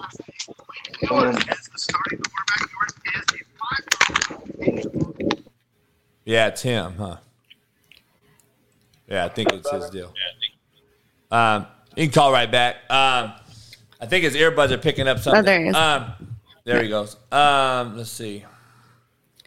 Yeah, let him get his phone. Um, I think he's got to just turn his phone. Well, Ricky Williams, did you see what Ricky Williams said about the the uh, NIL deals? How they need to be put into his into a trust fund Nuh-uh. until these kids um, graduate. Uh, oh, really? You there? There you go. Turn it. Can you hear us? He's like us. He like us with technology. He's like, this is anybody who does all of this for a living is like, this is for the birds. hey, he told me too before. He's like, man, I'm horrible on technology. I said, man, me too. Shit, I'm, I'm, I am horrible um, with that stuff. Um, really, that's what Eddie, Eddie. You know why though? Ricky I can, I can, yeah. I can, I got a rebuttal for Eddie. Um, you It's got us? Ricky. Ricky Williams said that, right? All all kind of technical issues, but Hey, we're nah, not gonna, we're hey, not we're- gonna we're the worst. Listen, We're the worst. So, so what I'll say is this: the coaches also are liable because think about all the things they've done and the money that they've gotten, and then you have no control and no. You, I don't know if you're going to get oversight unless Mm-hmm. it's somebody that comes in and says, "Look, this is how we have to structure it," or make it equitable. Because for so long, all this stuff was done in in, in the dark. I mean, you've been Right. in those recruiting wars, but you you know what, what was going on. I mean, I grew up in the Southwest Conference era, Right, you know, where the bag was the bag, man. It was out there. Yeah. right. So I, I don't know, I don't know how you rein it in. Uh, and I think there's a few schools that can control it because they know if they lose a five star, they're going to replace them with the another five star. It's the smaller A&M. schools that, yeah, yeah, the, the smaller schools are the ones that that end up suffering. So I don't know. I, Yeah. I don't know. And and if you see if you see a seven billion dollar deal for seven years, I know. ACC. uh, you, you know what I'm saying? Yeah, the ACC is getting ready to come up for some, for, for more money. Uh, now, do you guys, Pac-12 do you guys in the yeah. in the business like uh, the analysts? Do you reap any of that benefit? Man, come on, please. Nothing, huh? Nothing. Oh, like PJ Not- and golf. not- no, not unless you're one of the the, the, the key top guys, and yeah, then that's going to be where you get that money. But that doesn't come down to us, coach. Yeah, I wish it that's- did. That's crazy, man. Like, so look, there's recent news out there about um, the college football portion or aspect leaving the NCAA umbrella. Is that is that something real? Can that happen, or is that just talk? Well, I think that's kind of be real if you think about it. If they expand, think about that, how that's going to look, and that's going to also give the college football playoff an opportunity. I think some way, shape, or form, they're going to be running college football before long. Even though it's under NCAA, it really doesn't. I mean, NCAA can't control what's happening in college football. So I think at some point, You know, they'll break away. What was it, 60 teams before? Is it going to be 40 teams? Is it going to be, you know, I don't know the number, but I think there there will be uh, a sector where college football becomes more what we always know it is the feeder system to the NFL. Nah, no doubt, no doubt. Yeah, yeah. Yeah, Sarah's out in South Florida and they're having a huge storm, so she's she's struggling too. Everybody's technology screwed up. Um, listen, man, I gotta ask you something. Let me see if she's back. Yeah. You, you back, Sarah? Okay. Um, let me ask you something. You got us, Sarah? Yeah, I think I'm back. Uh, tell the fans, Charles. You got. I want you to tell the mm. fans because I go I go back and forth with these this quarterbacks discussion and stuff with all these mm-hmm. guys, and they always want to talk about this guy and that guy, and that, and I'm like, and I'm a huge. I, I want you to tell everybody how damn good Troy Aikman really was.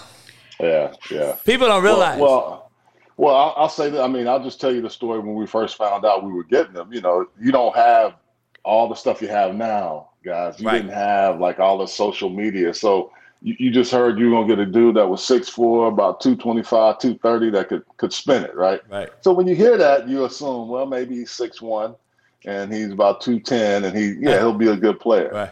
when that cat came on the on the field, man, Reggie Moore and I saw him first. He was out there throwing on the side, and I was like, "Damn, boy, we didn't made it good now. Right. You could see he could spin it, he could do, you know, make all the throws, and he was real athletic. And I think the biggest thing with Troy is, you know, he's quiet, but you knew when when he was pissed, and you knew when he was happy. But it seemed like he was always even killed. And the thing that I loved about him is that, you know, if he was wrong, he was, "Hey, bub, that was my bad. I got you." Yeah. Uh, and I think that's why he's always been able, wherever he's been, he's been been able to play at a high level because guys want to play with him, and he works his ass off. That was the thing. He came back between his first year in the league and going to a second year. He came back to work out, you know, just throw the ball around and do some stuff on, on campus. You know, maybe he had autograph signing or something, but he was there for a couple of weeks. So we worked out together. And he said, "Man, if they can get me a line, I'm telling you." With the guy, and, and I knew those guys that he was talking about. He said Michael Irvin was, was Yeah. there, and he said we got some guys that can play, but He said just a matter of if we can get it going, and That's- that was before they got on that run, even when he was struggling. Yeah. But I'll One in this, you know fifteen year. Yeah, yeah, Mhm. yeah. But the one thing with him that made him so good is that he knew how to he knew how to just make everybody else better, and he was just always one of those cats that just uh, you wanted to play hard for and you wanted to play with because you know he put you in position to make plays. Now who was that? So was, was Flipper there? Flip was there my sophomore year. Then Flip Flip was a senior when I was a sophomore. Then we had Reggie Moore, Mike Farr, uh, Dave Keating. I mean, we had a bunch of other guys at, at the receiver position. But then you know, uh, Flip was there as a senior. Him and Paco Craig. I mean, we had a Yeah. bunch of bunch of dude, bunch of Cali dudes. Yeah. yeah. And then My- young guy like J.J. Stokes and Sean LaChapelle. They were Sean really LaChapelle. I was about to ask. Yeah. yeah, yeah, Yeah. yeah. But it, it, you say those names, and I'm tripping right now. I'm like, damn, dog. That, that's when UCLA had dudes going to the league like crazy. Like they had more dudes in the NFL than anybody, and we already knew they had the NBA locked up. So like, Yeah. UCLA was a powerhouse. Well, I think the thing is, you just said it. When we used to go to our games, it it wasn't like SC was the only show in town. I mean, all those young guys Right. that were coming up that were rappers or movie stars, you go on our sideline, they were all there. Yep. Well, yeah, it was it was no like a UCLA USC game when it was either at the Coliseum or for us, both sidelines were full of people. Yeah. And, and it was right like really, even though the Raiders were in town, we were still the show because we were both really Yep. good at that time. Uh, and it's changed. I mean, they don't have the same ballers that I, you know. I, I hope that they're starting to turn that corner. And I know they paid Lincoln Riley a whole lot of money, so they're going to be good on the outside. I don't know about Right. interior line and D line. Right. I, I'm not sure if they're going to be good, but but you're right, coach. We had some we had some dudes that could could go get it. Man, you guys had dudes. Um, what's but your, Lincoln what's your Riley, SEC? this is how I feel about Lincoln Riley, real quick. oh yeah, go. He has never had to Fuck him. really build. He's just inherited things. You know what I mean? It's not like Yeah. he's had to stack a roster. He's inherited it all. So how do we know that he really has what everybody is assuming? Well, I'll say this, Sarah. He was he was really good at East Carolina, and and he was the offensive coordinator there. hmm And here's here's what he is, and coach, you can relate to this. His his mind for recall and some of the things that he can call. He he's got some of the things he does when you watch on tape, even if you don't have super talented guys, they become better because of him. Now it's going to be interesting to see. Now I'll say this: they got a lot of talent at USC on skill position, but that's Mhm. not a UCLA USC offensive line, and that's not a USC defense. The last Right. couple of years, so that to me is going to be telling. And to your point, now you're going to be exposed because you're going to be in a conference where you got some dudes that you're going to have to play, and you're not going to play in nice weather. You're going to play in some bad weather. You're going to have to play. Mhm. You're going to have to compete against UCLA as well to, for recruits, and you're going to have Ohio State ain't going to take no day off on you. And anytime you come show up as USC, they're going to be ready to uh, kick you in the mouth. No, So, no doubt. we'll we got we got a guy in the Yeah. chat, Joe. He's from Oklahoma. He he, he said uh, Troy should have never left OU. I think I think Joe is very confused on uh, what he's talking about. Um, so, I, Joe, you don't know what you're talking about on this one. Leave the football to me on this one. So, I grew up with Jamelle Holieway, by the way, Charles. So, you know, I coached Jamelle's son. I know Jamelle well. Aikman was leaving because Jamelle fucking Holieway was a fucking freak of nature. So, Coach, I had a- coach Jamelle Jamelle Holieway was the baddest dude that could run the option. I'm not. And Barry Yeah. Switzer was running option coach. They were going to throw the ball around. That's why Aikman left, not because he got hurt.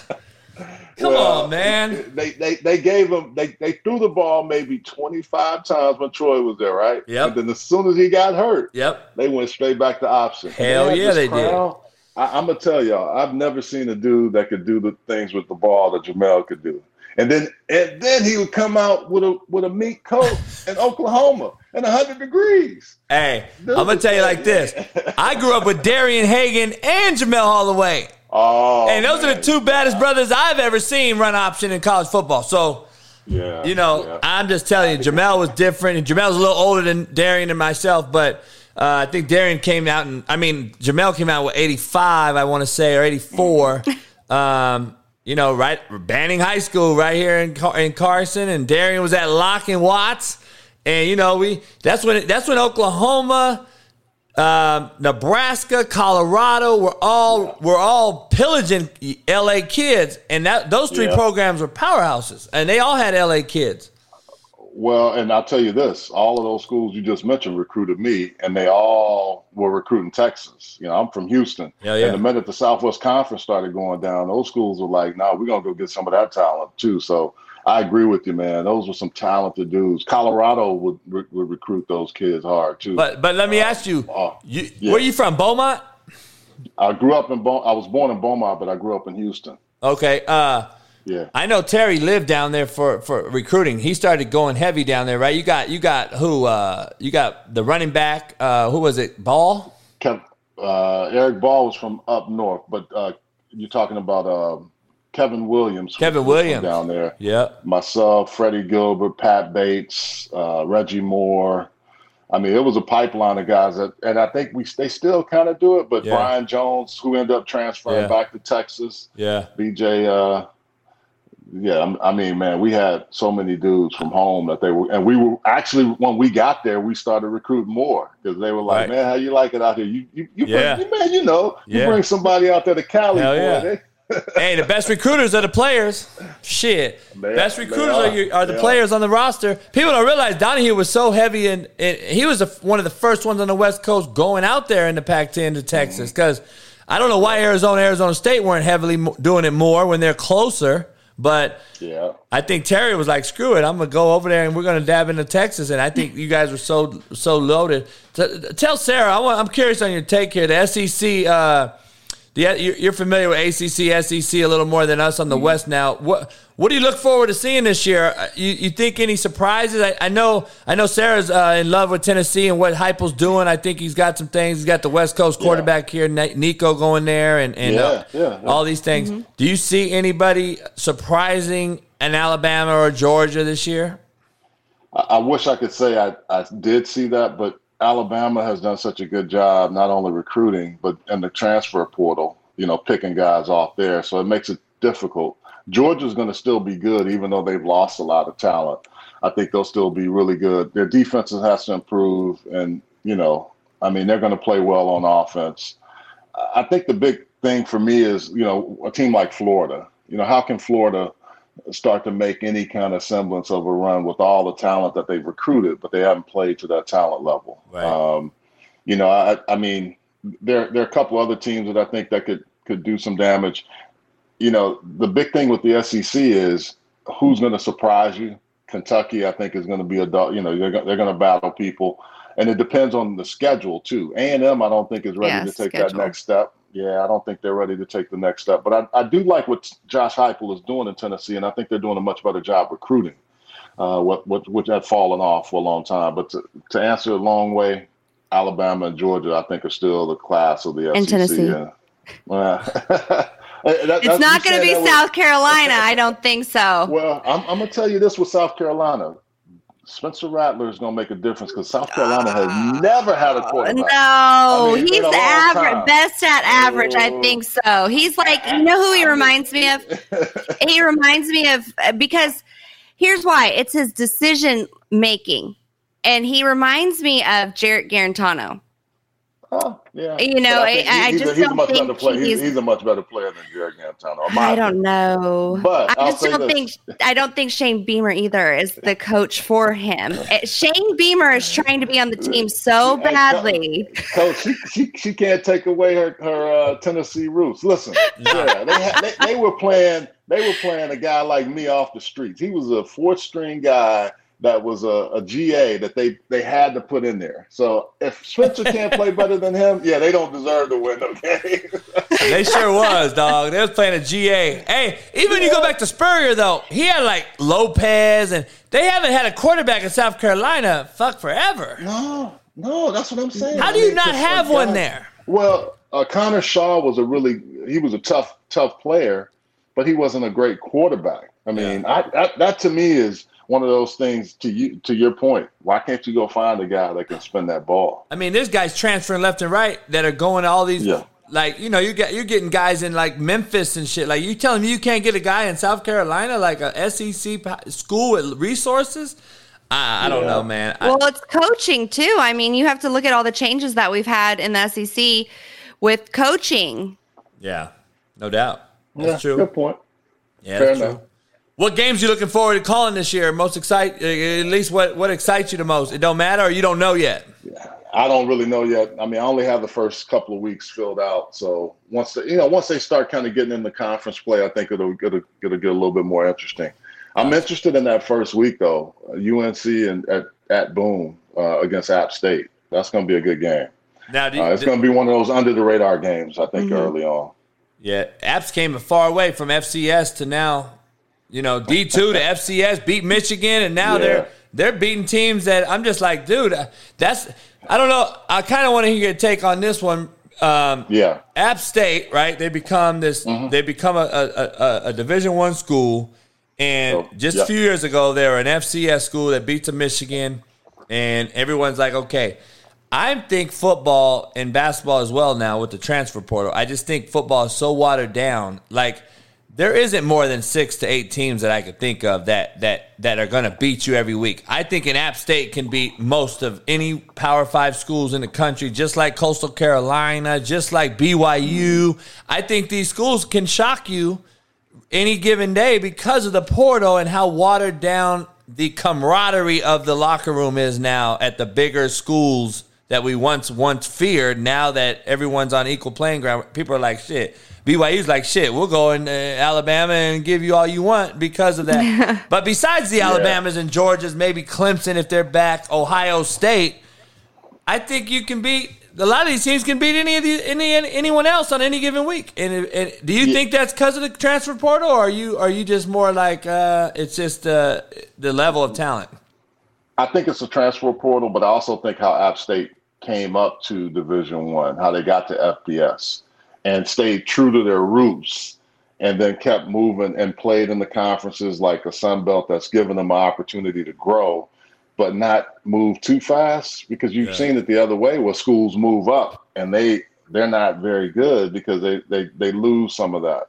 You know, and I think we we might see it. That's a good good think about it on the West Coast. The only way the Pac-12 or Pac-10 or whatever it's going to be last is if they get off their high horse and stop talking about academics and think Fresno State, Boise State, San Diego State. You know, open you because you, only have a limited amount of schools on the West Coast, Yeah. and if they've been perennially good in football, you better be looking at them. Yeah. So no, I, I think App has just done a really nice job of. Jerry Moore was there for a number of years. Sean Satterfield, when Satterfield left, Shawn Clark has come in. You know, they they've done a really nice job of just staying true to their roots, and I think that's to me what you have to do if you're going to make that move from FCS to FBS. Yeah, nah, no doubt, no doubt. I, Yeah. What are you hearing any rumblings about these this new power deal they make? The, the, whether it's the SEC creating this big South, or whether it's Ohio State and the Big North bringing USC and UCLA with them. Are, are they? Do you see that just being four big power conferences, and everyone else is basically going to end up being damn group of five? I mean, that's because I could see a Vanderbilt getting booted out of the SEC just because they can't win. You know what I'm hmm. saying? Yeah. And, and they're playing Yeah. in Memphis's league next. You know it. You know what I mean? Yeah, yeah, relegation, right? Like in Yeah. soccer.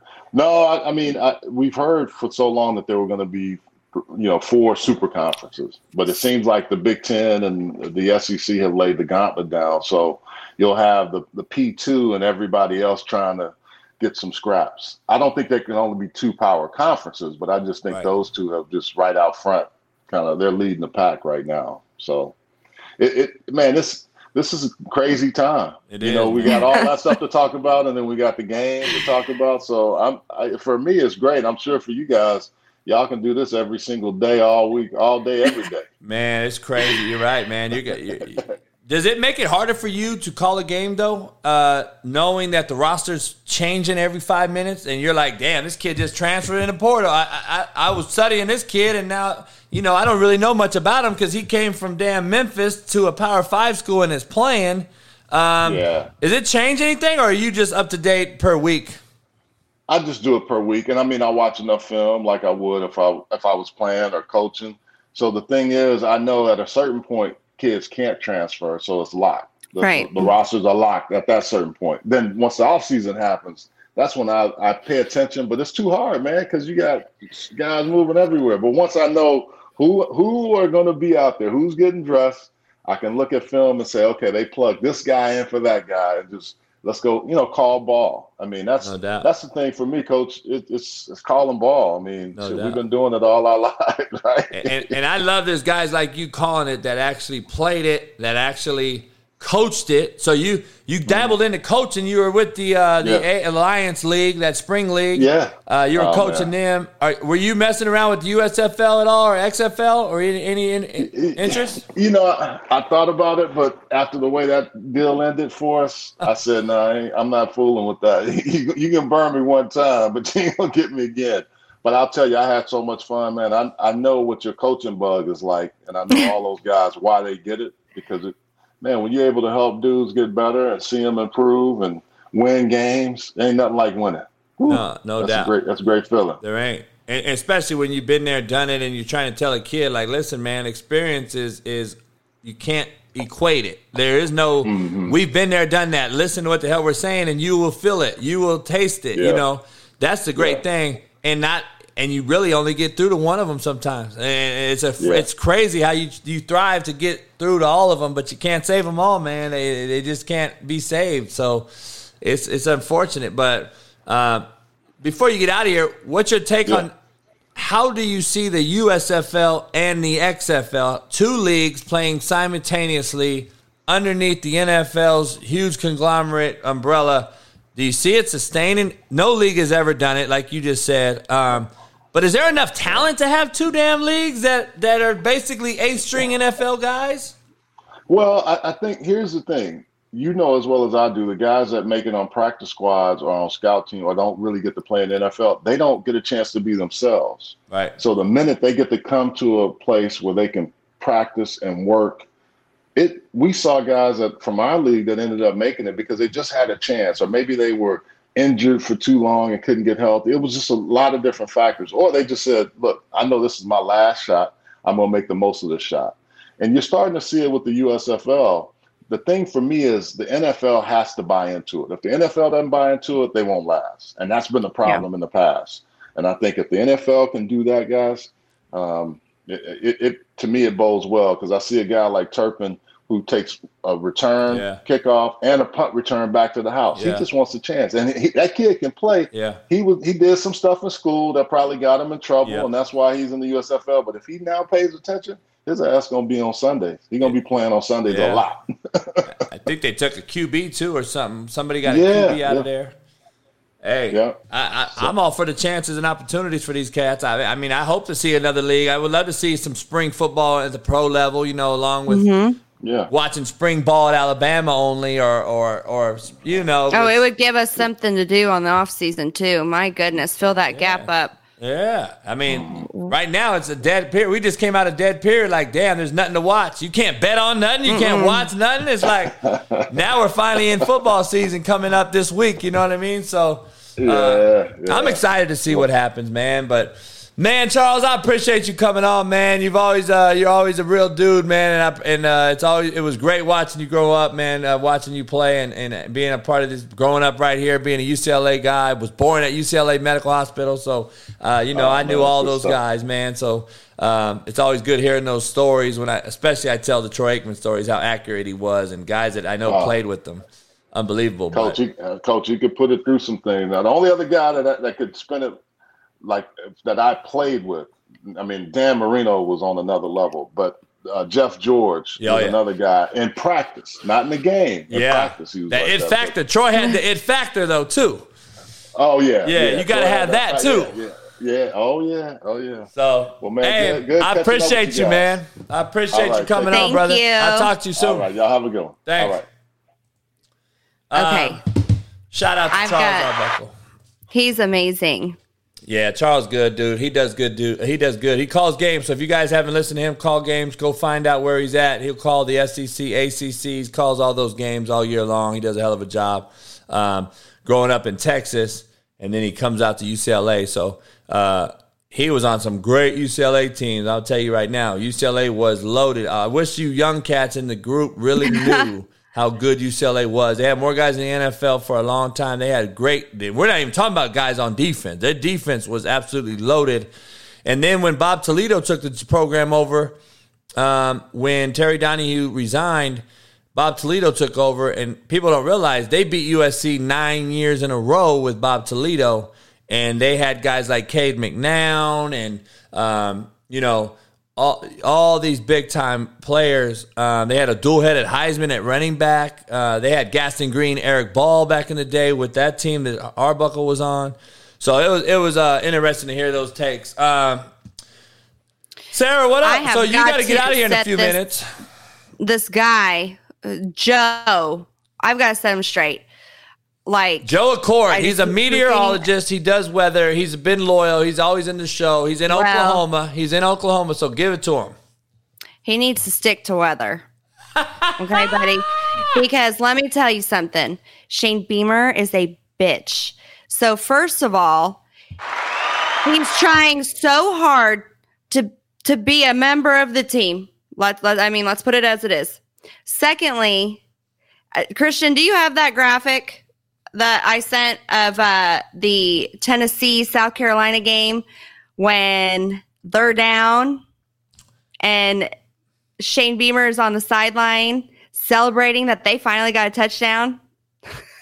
Oh, I don't know. I think it was yeah, like- I think, you, I I think it was- if you put it in there. I don't know if you put it in there or not. Um, Oh, okay. Well, you will never see Nick Saban or anybody celebrating like that when you're down that much. Hey, that's that's that's good. Yep, there it is. 38 to 7.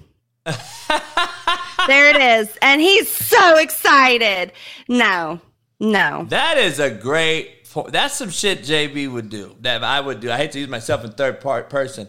That was some shit that I would do right there because that is a great point out to a lot of folks. Thirty-eight seven, and you're celebrating. I would be And like, you're celebrating. You gotta be shitting me if I would ever do that. Unbelievable. Um, that is crazy as hell. I I gotta show something though. Lucy, all the Texas folks in the in the room. Sara, this is some slapdick shit right here. I don't know if you've seen this, but Pub- public full nudity, forced eating of Oreos covered in hot sauce and shit. Lap dances and throwing hot sauce and likely shit led to hospitalization of 21 Alamo Heights football players getting suspended. So we're still living in this hazing day.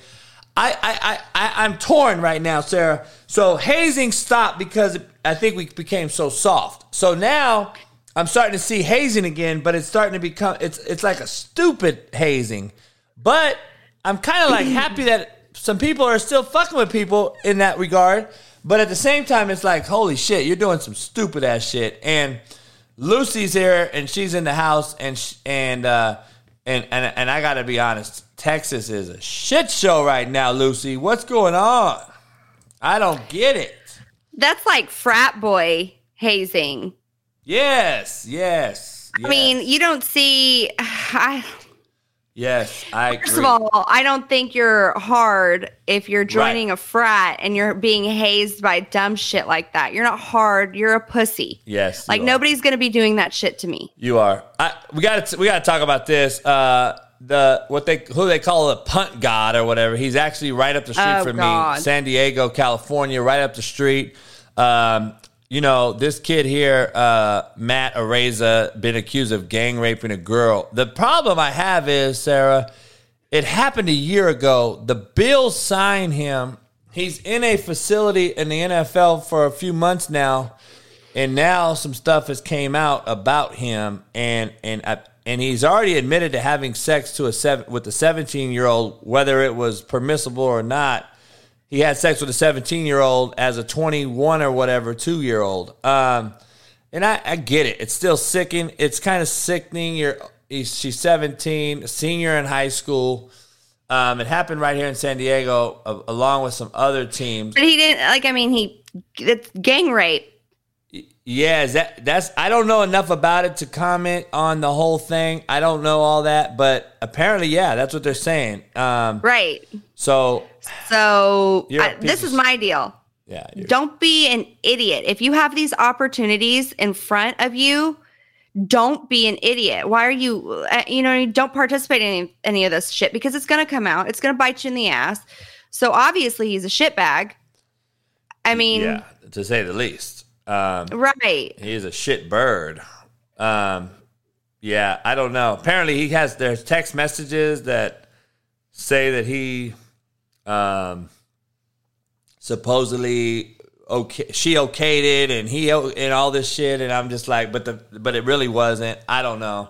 It's fucking crazy. Um it's unfortunate um to say the least. I got I got to ask your opinion on this though. And we're going to go right back to this banter. Um Dwayne Wade if you guys haven't seen his wife was walking uh, around. Her nipples are hard. Okay, we're gonna point that out. Her nipples are hard.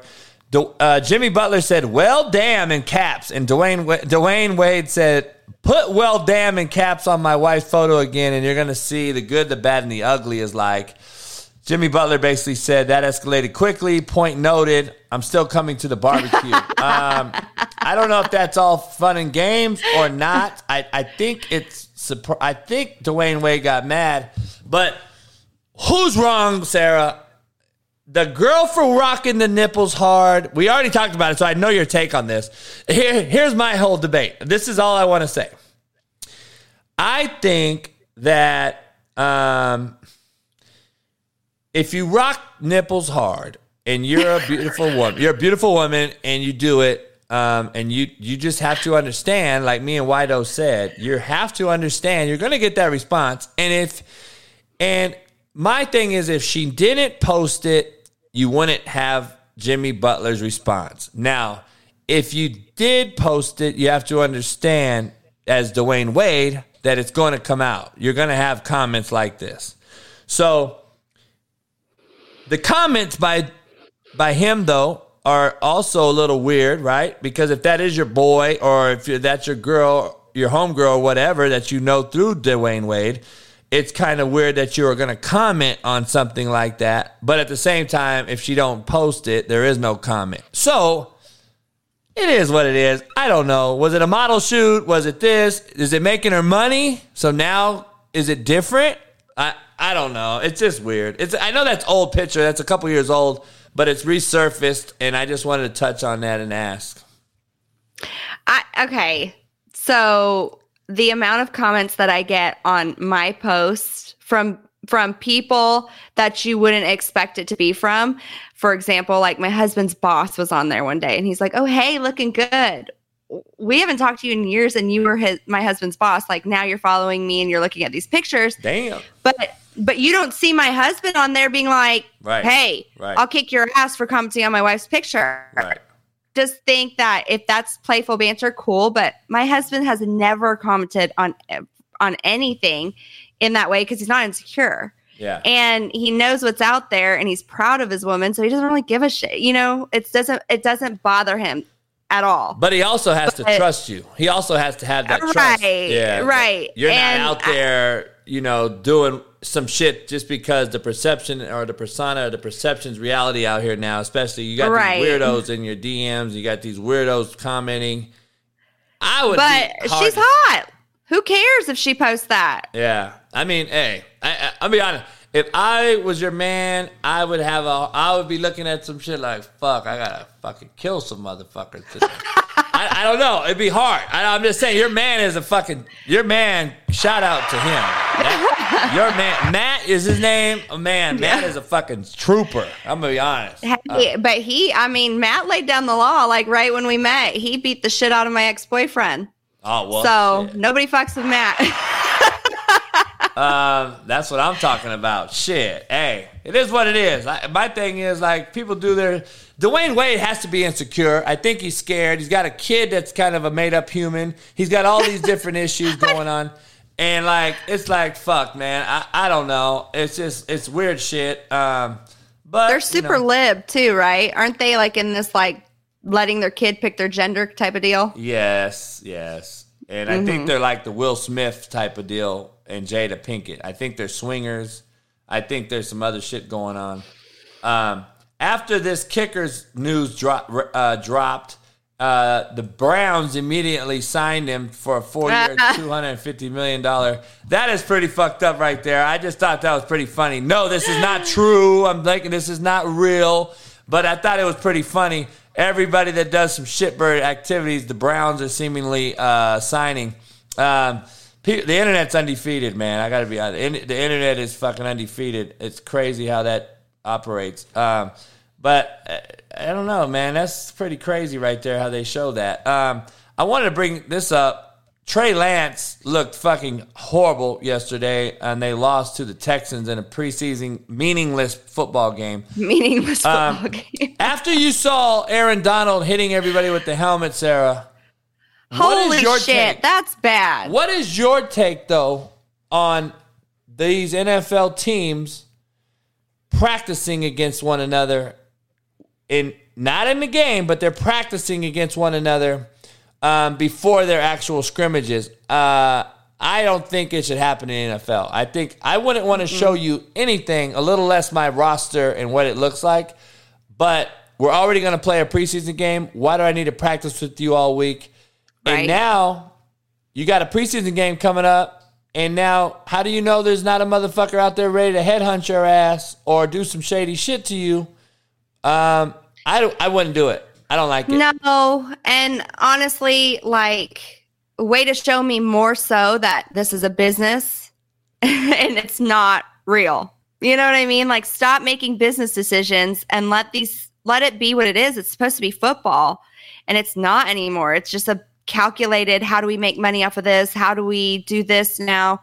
I, I, there should be no joint practices or anything like that. That's Yeah. I, stupid. to me, it's like giving away the fucking goods. I just couldn't do it. Um, what's your take on this deal? I know you saw this, in uh, North Carolina gay pride event slammed over video of child on a stripper pole. Um, they put child abuse on there. Um, I've been seeing it with all the made up humans. We've been seeing it. Uh, we got these folks in, in Denny's fucking sh- putting on shows for little kids. Uh, I think it's grooming. I think it's a grooming mechanism.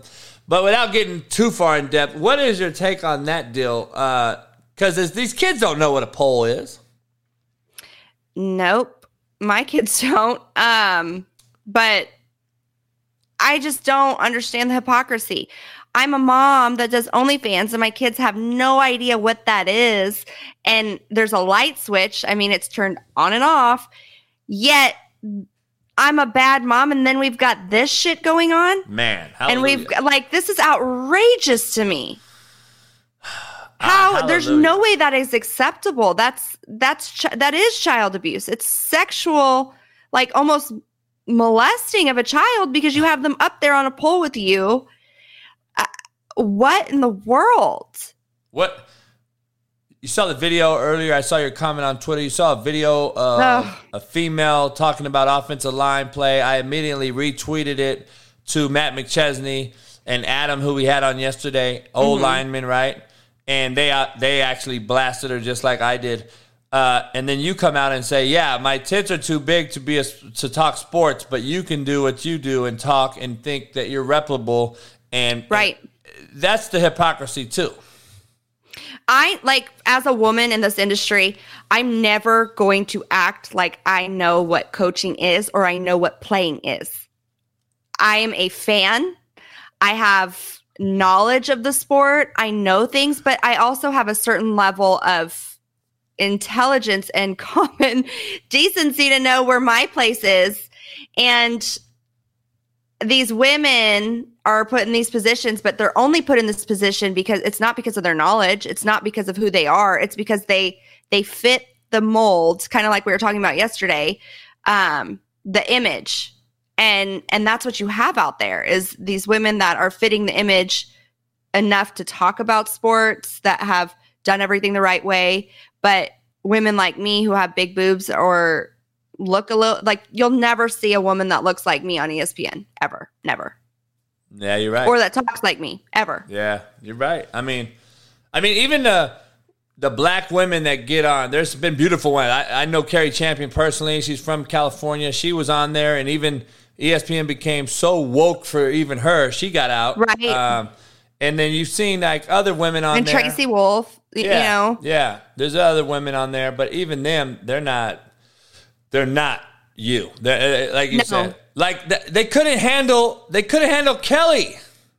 right?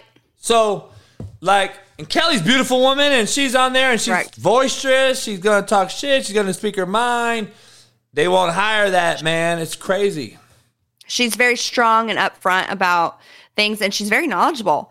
Yes. I mean, but they're not going to have somebody like that on there. That's why I said, you know, Alyssa Lang gets this job with Paul Finebaum, and and and I'm not going to minimize her success. Great for her, but is she the best person for that job? No. no. I mean, it, it it's it's it's everywhere in America because coaches get the same thing. Coaches are getting hired that are absolute just ass kissers and horrible. I mean, Yep. you think Shane Beamer's that way, right? Well, look at who his dad Yes. is. Who's his dad? His daddy. So yep. like nepotism is always going to be in this whole thing, and I don't care if you're a CEO of a used car salesman or a dealership, or if you're at uh, BP Oil, or if you're at a damn uh, Cane's fast food chicken house. It's going to be somebody that knows you mm-hmm. or that you know. And that's just the business we're in, and you got to get in where you fit in. And it's unfortunate sometimes the best get left behind, and nobody ever finds out who they are or what they can do. Right. So it's I see it every day. You know what I mean? Like, I mean, your kid. You just told me a story. He scored 14 goals in a game, yes. Bec- and they won't let him play now because he's too No. fucking good. Like, He's too good, and parents will complain. so are we just setting ourselves up to get fucking actual butt fucked by Russia and China because that's what we're setting ourselves up for? We don't want to have anyone on the front line with any balls that are any that have any competitive drive whatsoever. We rather fucking shut down that group. And I, I take it back to being this whole feminist movement thing because if we get rid of these alpha males, you're gonna have a fucking problem. I'm just telling you, and that's what I think we I'm seeing at all time high with these made up humans hosting these tra- uh, not trans, but they're hosting these uh, drag queen events with our little kids. And I'm like, Well, I mean, even here's a story for you. I think I texted you um, about this. My son's pediatrician. I was talking to her about how he, you know, she was like, "Oh, so what is his extracurricular activities?" And I was like, "Well, he plays hockey." And she goes, You let your kid play hockey? That should that should not be allowed at this age or this level because that's a very violent sport. So when And are you supposed to be allowed at? When are you going to learn it? What? like it's a violent sport. It's a contact sport. You can make a decision if you want your kid to play chess, cool. That's awesome. My kid likes the contact sport and wants to be competitive. Don't punish him or take away from him because he's not a weenie. You know? It's unbelievable, man. I think we should be able to parent our own. We should be able to instill our own discipline. We should be able to do all these different things. Everybody wants, I'm telling you, these fucks want to control everybody. And that's the problem. Yeah, it's like, and then too, what was your take? I never really got your take on the whole baseball situation with the uh, little boys that hugged or whatever yeah. after uh, the minor, or you know, when it, whatever it was, the little league Yeah. uh, World Hit- hit Series in where the he threw the pitch. Yep. Hit him in the head. He walked Mm-hmm. to first base. The pitcher that hit him in the head started crying. Right. So he was emotionally distraught because he hit the kid, and then that kid that got hit went out to the to the diamond to the mound and hugged him, told him it was okay. You Right. hit me in the fucking head. So Right. that- if that kid was me and I go home, my dad beats the shit out of me for telling me what the fuck did you go kiss that motherfucker for? He hit you in the head. You should have stole second base. Now I get both sides. Like he, they're young kids. Okay, they're young, impressionable. Um, so I had my take. I tweeted it out a couple weeks ago. I had I had Dontrelle Willis on, who won a world championship. Uh, we talked about it. Um, I just think we're taking away the competitive edge with it. You don't have to hate the human. Right. That hit Hug you in the head. the game. It's part of the game. You don't have to. You don't have to hate the human that hit you in the head. The issue I have is, the issue I have is he hit you in the head, and you know as a player he didn't aim at you purposely and hit you purposely. Right. He didn't try to do it. So me knowing that, okay, I'm pissed that you hit me, but I'm gonna beat your ass now, and I'm gonna steal home. I'm gonna steal first, still second, whatever. In the pro level, they're teaching to breeze you back off the plate. It's a it's a schematic in the game. Just like hockey teaches you how to fight. They teach you how mm-hmm. to pull the jersey over the hat so you can get your hits in. And I, I'm just like, I equate it to the game and part of the game, whether it's a gentleman's agreement or whatever you want to call it. Um, we're losing that shit every five minutes in this world, and it's crazy. I don't know. I just don't see. Right. I don't know. I don't know. I don't know. It is what it is. Um, listen, it's Fearless Friday. It's three o'clock on the West Coast, six o'clock on the East Coast. Sara's got mommy duty. She's got to take her kids to practice. Um, Fridays, usually at this point, we're going to have Brandon Lane come on, Scared Money Don't Make Money, and talk about everything in betting. Uh, we're one week away from branding starting on at this time. So for today, 3 o'clock, we're both going to get out of here, prep for the weekend, get ready for next week's big week. We're going to blow this thing up. Make sure you guys are all there, hitting the like button, subscribe, become a member. Uh, tell your buddies, tell your friends. There's no show better. Me and me and Sara are just getting ready and amped up with this thing. We've had a hell of a week with a bunch of guests. Me and Sara has barely even been able to t- take a piss. All right, so um, it's been interesting. It's been fun. We've had great guests on. Go back and watch the show. Hit the like button. Subscribe. Um, I do have John. I, I do have St. John Bosco beating the shit out of Allen, Texas. It's not even going to be close. Trust me when I tell you, Bosco and Mater Dei are college football programs here in the state of California. They can go anywhere in America and beat the shit out of any team you have in your state. I'm just telling you. So. Uh, no offense, Florida, Georgia, uh, Texas. Bosco is going to beat this team probably by 40 to 50 points. I'm just telling you. So don't, when you hear it, you heard it here first. Um, Sara's been a good first week. I appreciate you. And, and uh, we'll get together and talk more and uh, and get ready for Monday. And uh, appreciate everybody joining in. Go to CoachJBStore.com, get some fresh merch. You see uh, Sara rocking the the the uh, the the hoodie or the uh, gear all week. She's got the tumbler, she's got the tank top, she's got everything. You get all it all, short, fat, skinny, and tall. So appreciate everybody. Lucy, all you guys, Brian, I appreciate everybody. And like I said, we will see you Monday um, at 1 o'clock Pacific right here on YouTube. Make sure you subscribe, become a member before we get out of here. I'll see you guys on Monday. Peace. The Coach JB Show. I'm a chameleon, they call me, man. Yeah. I can go into, walk into any, any type of, uh, any home, any background, walk down any street in, in the country, in my opinion. And I think that real recognizes real. It's a new, new venture that we have. The Coach JB Show uh, with the fabulous Sara Blake. I am ready to do some content. coach jv show sara blake Give it to you straight, no chaser. Sara Blake.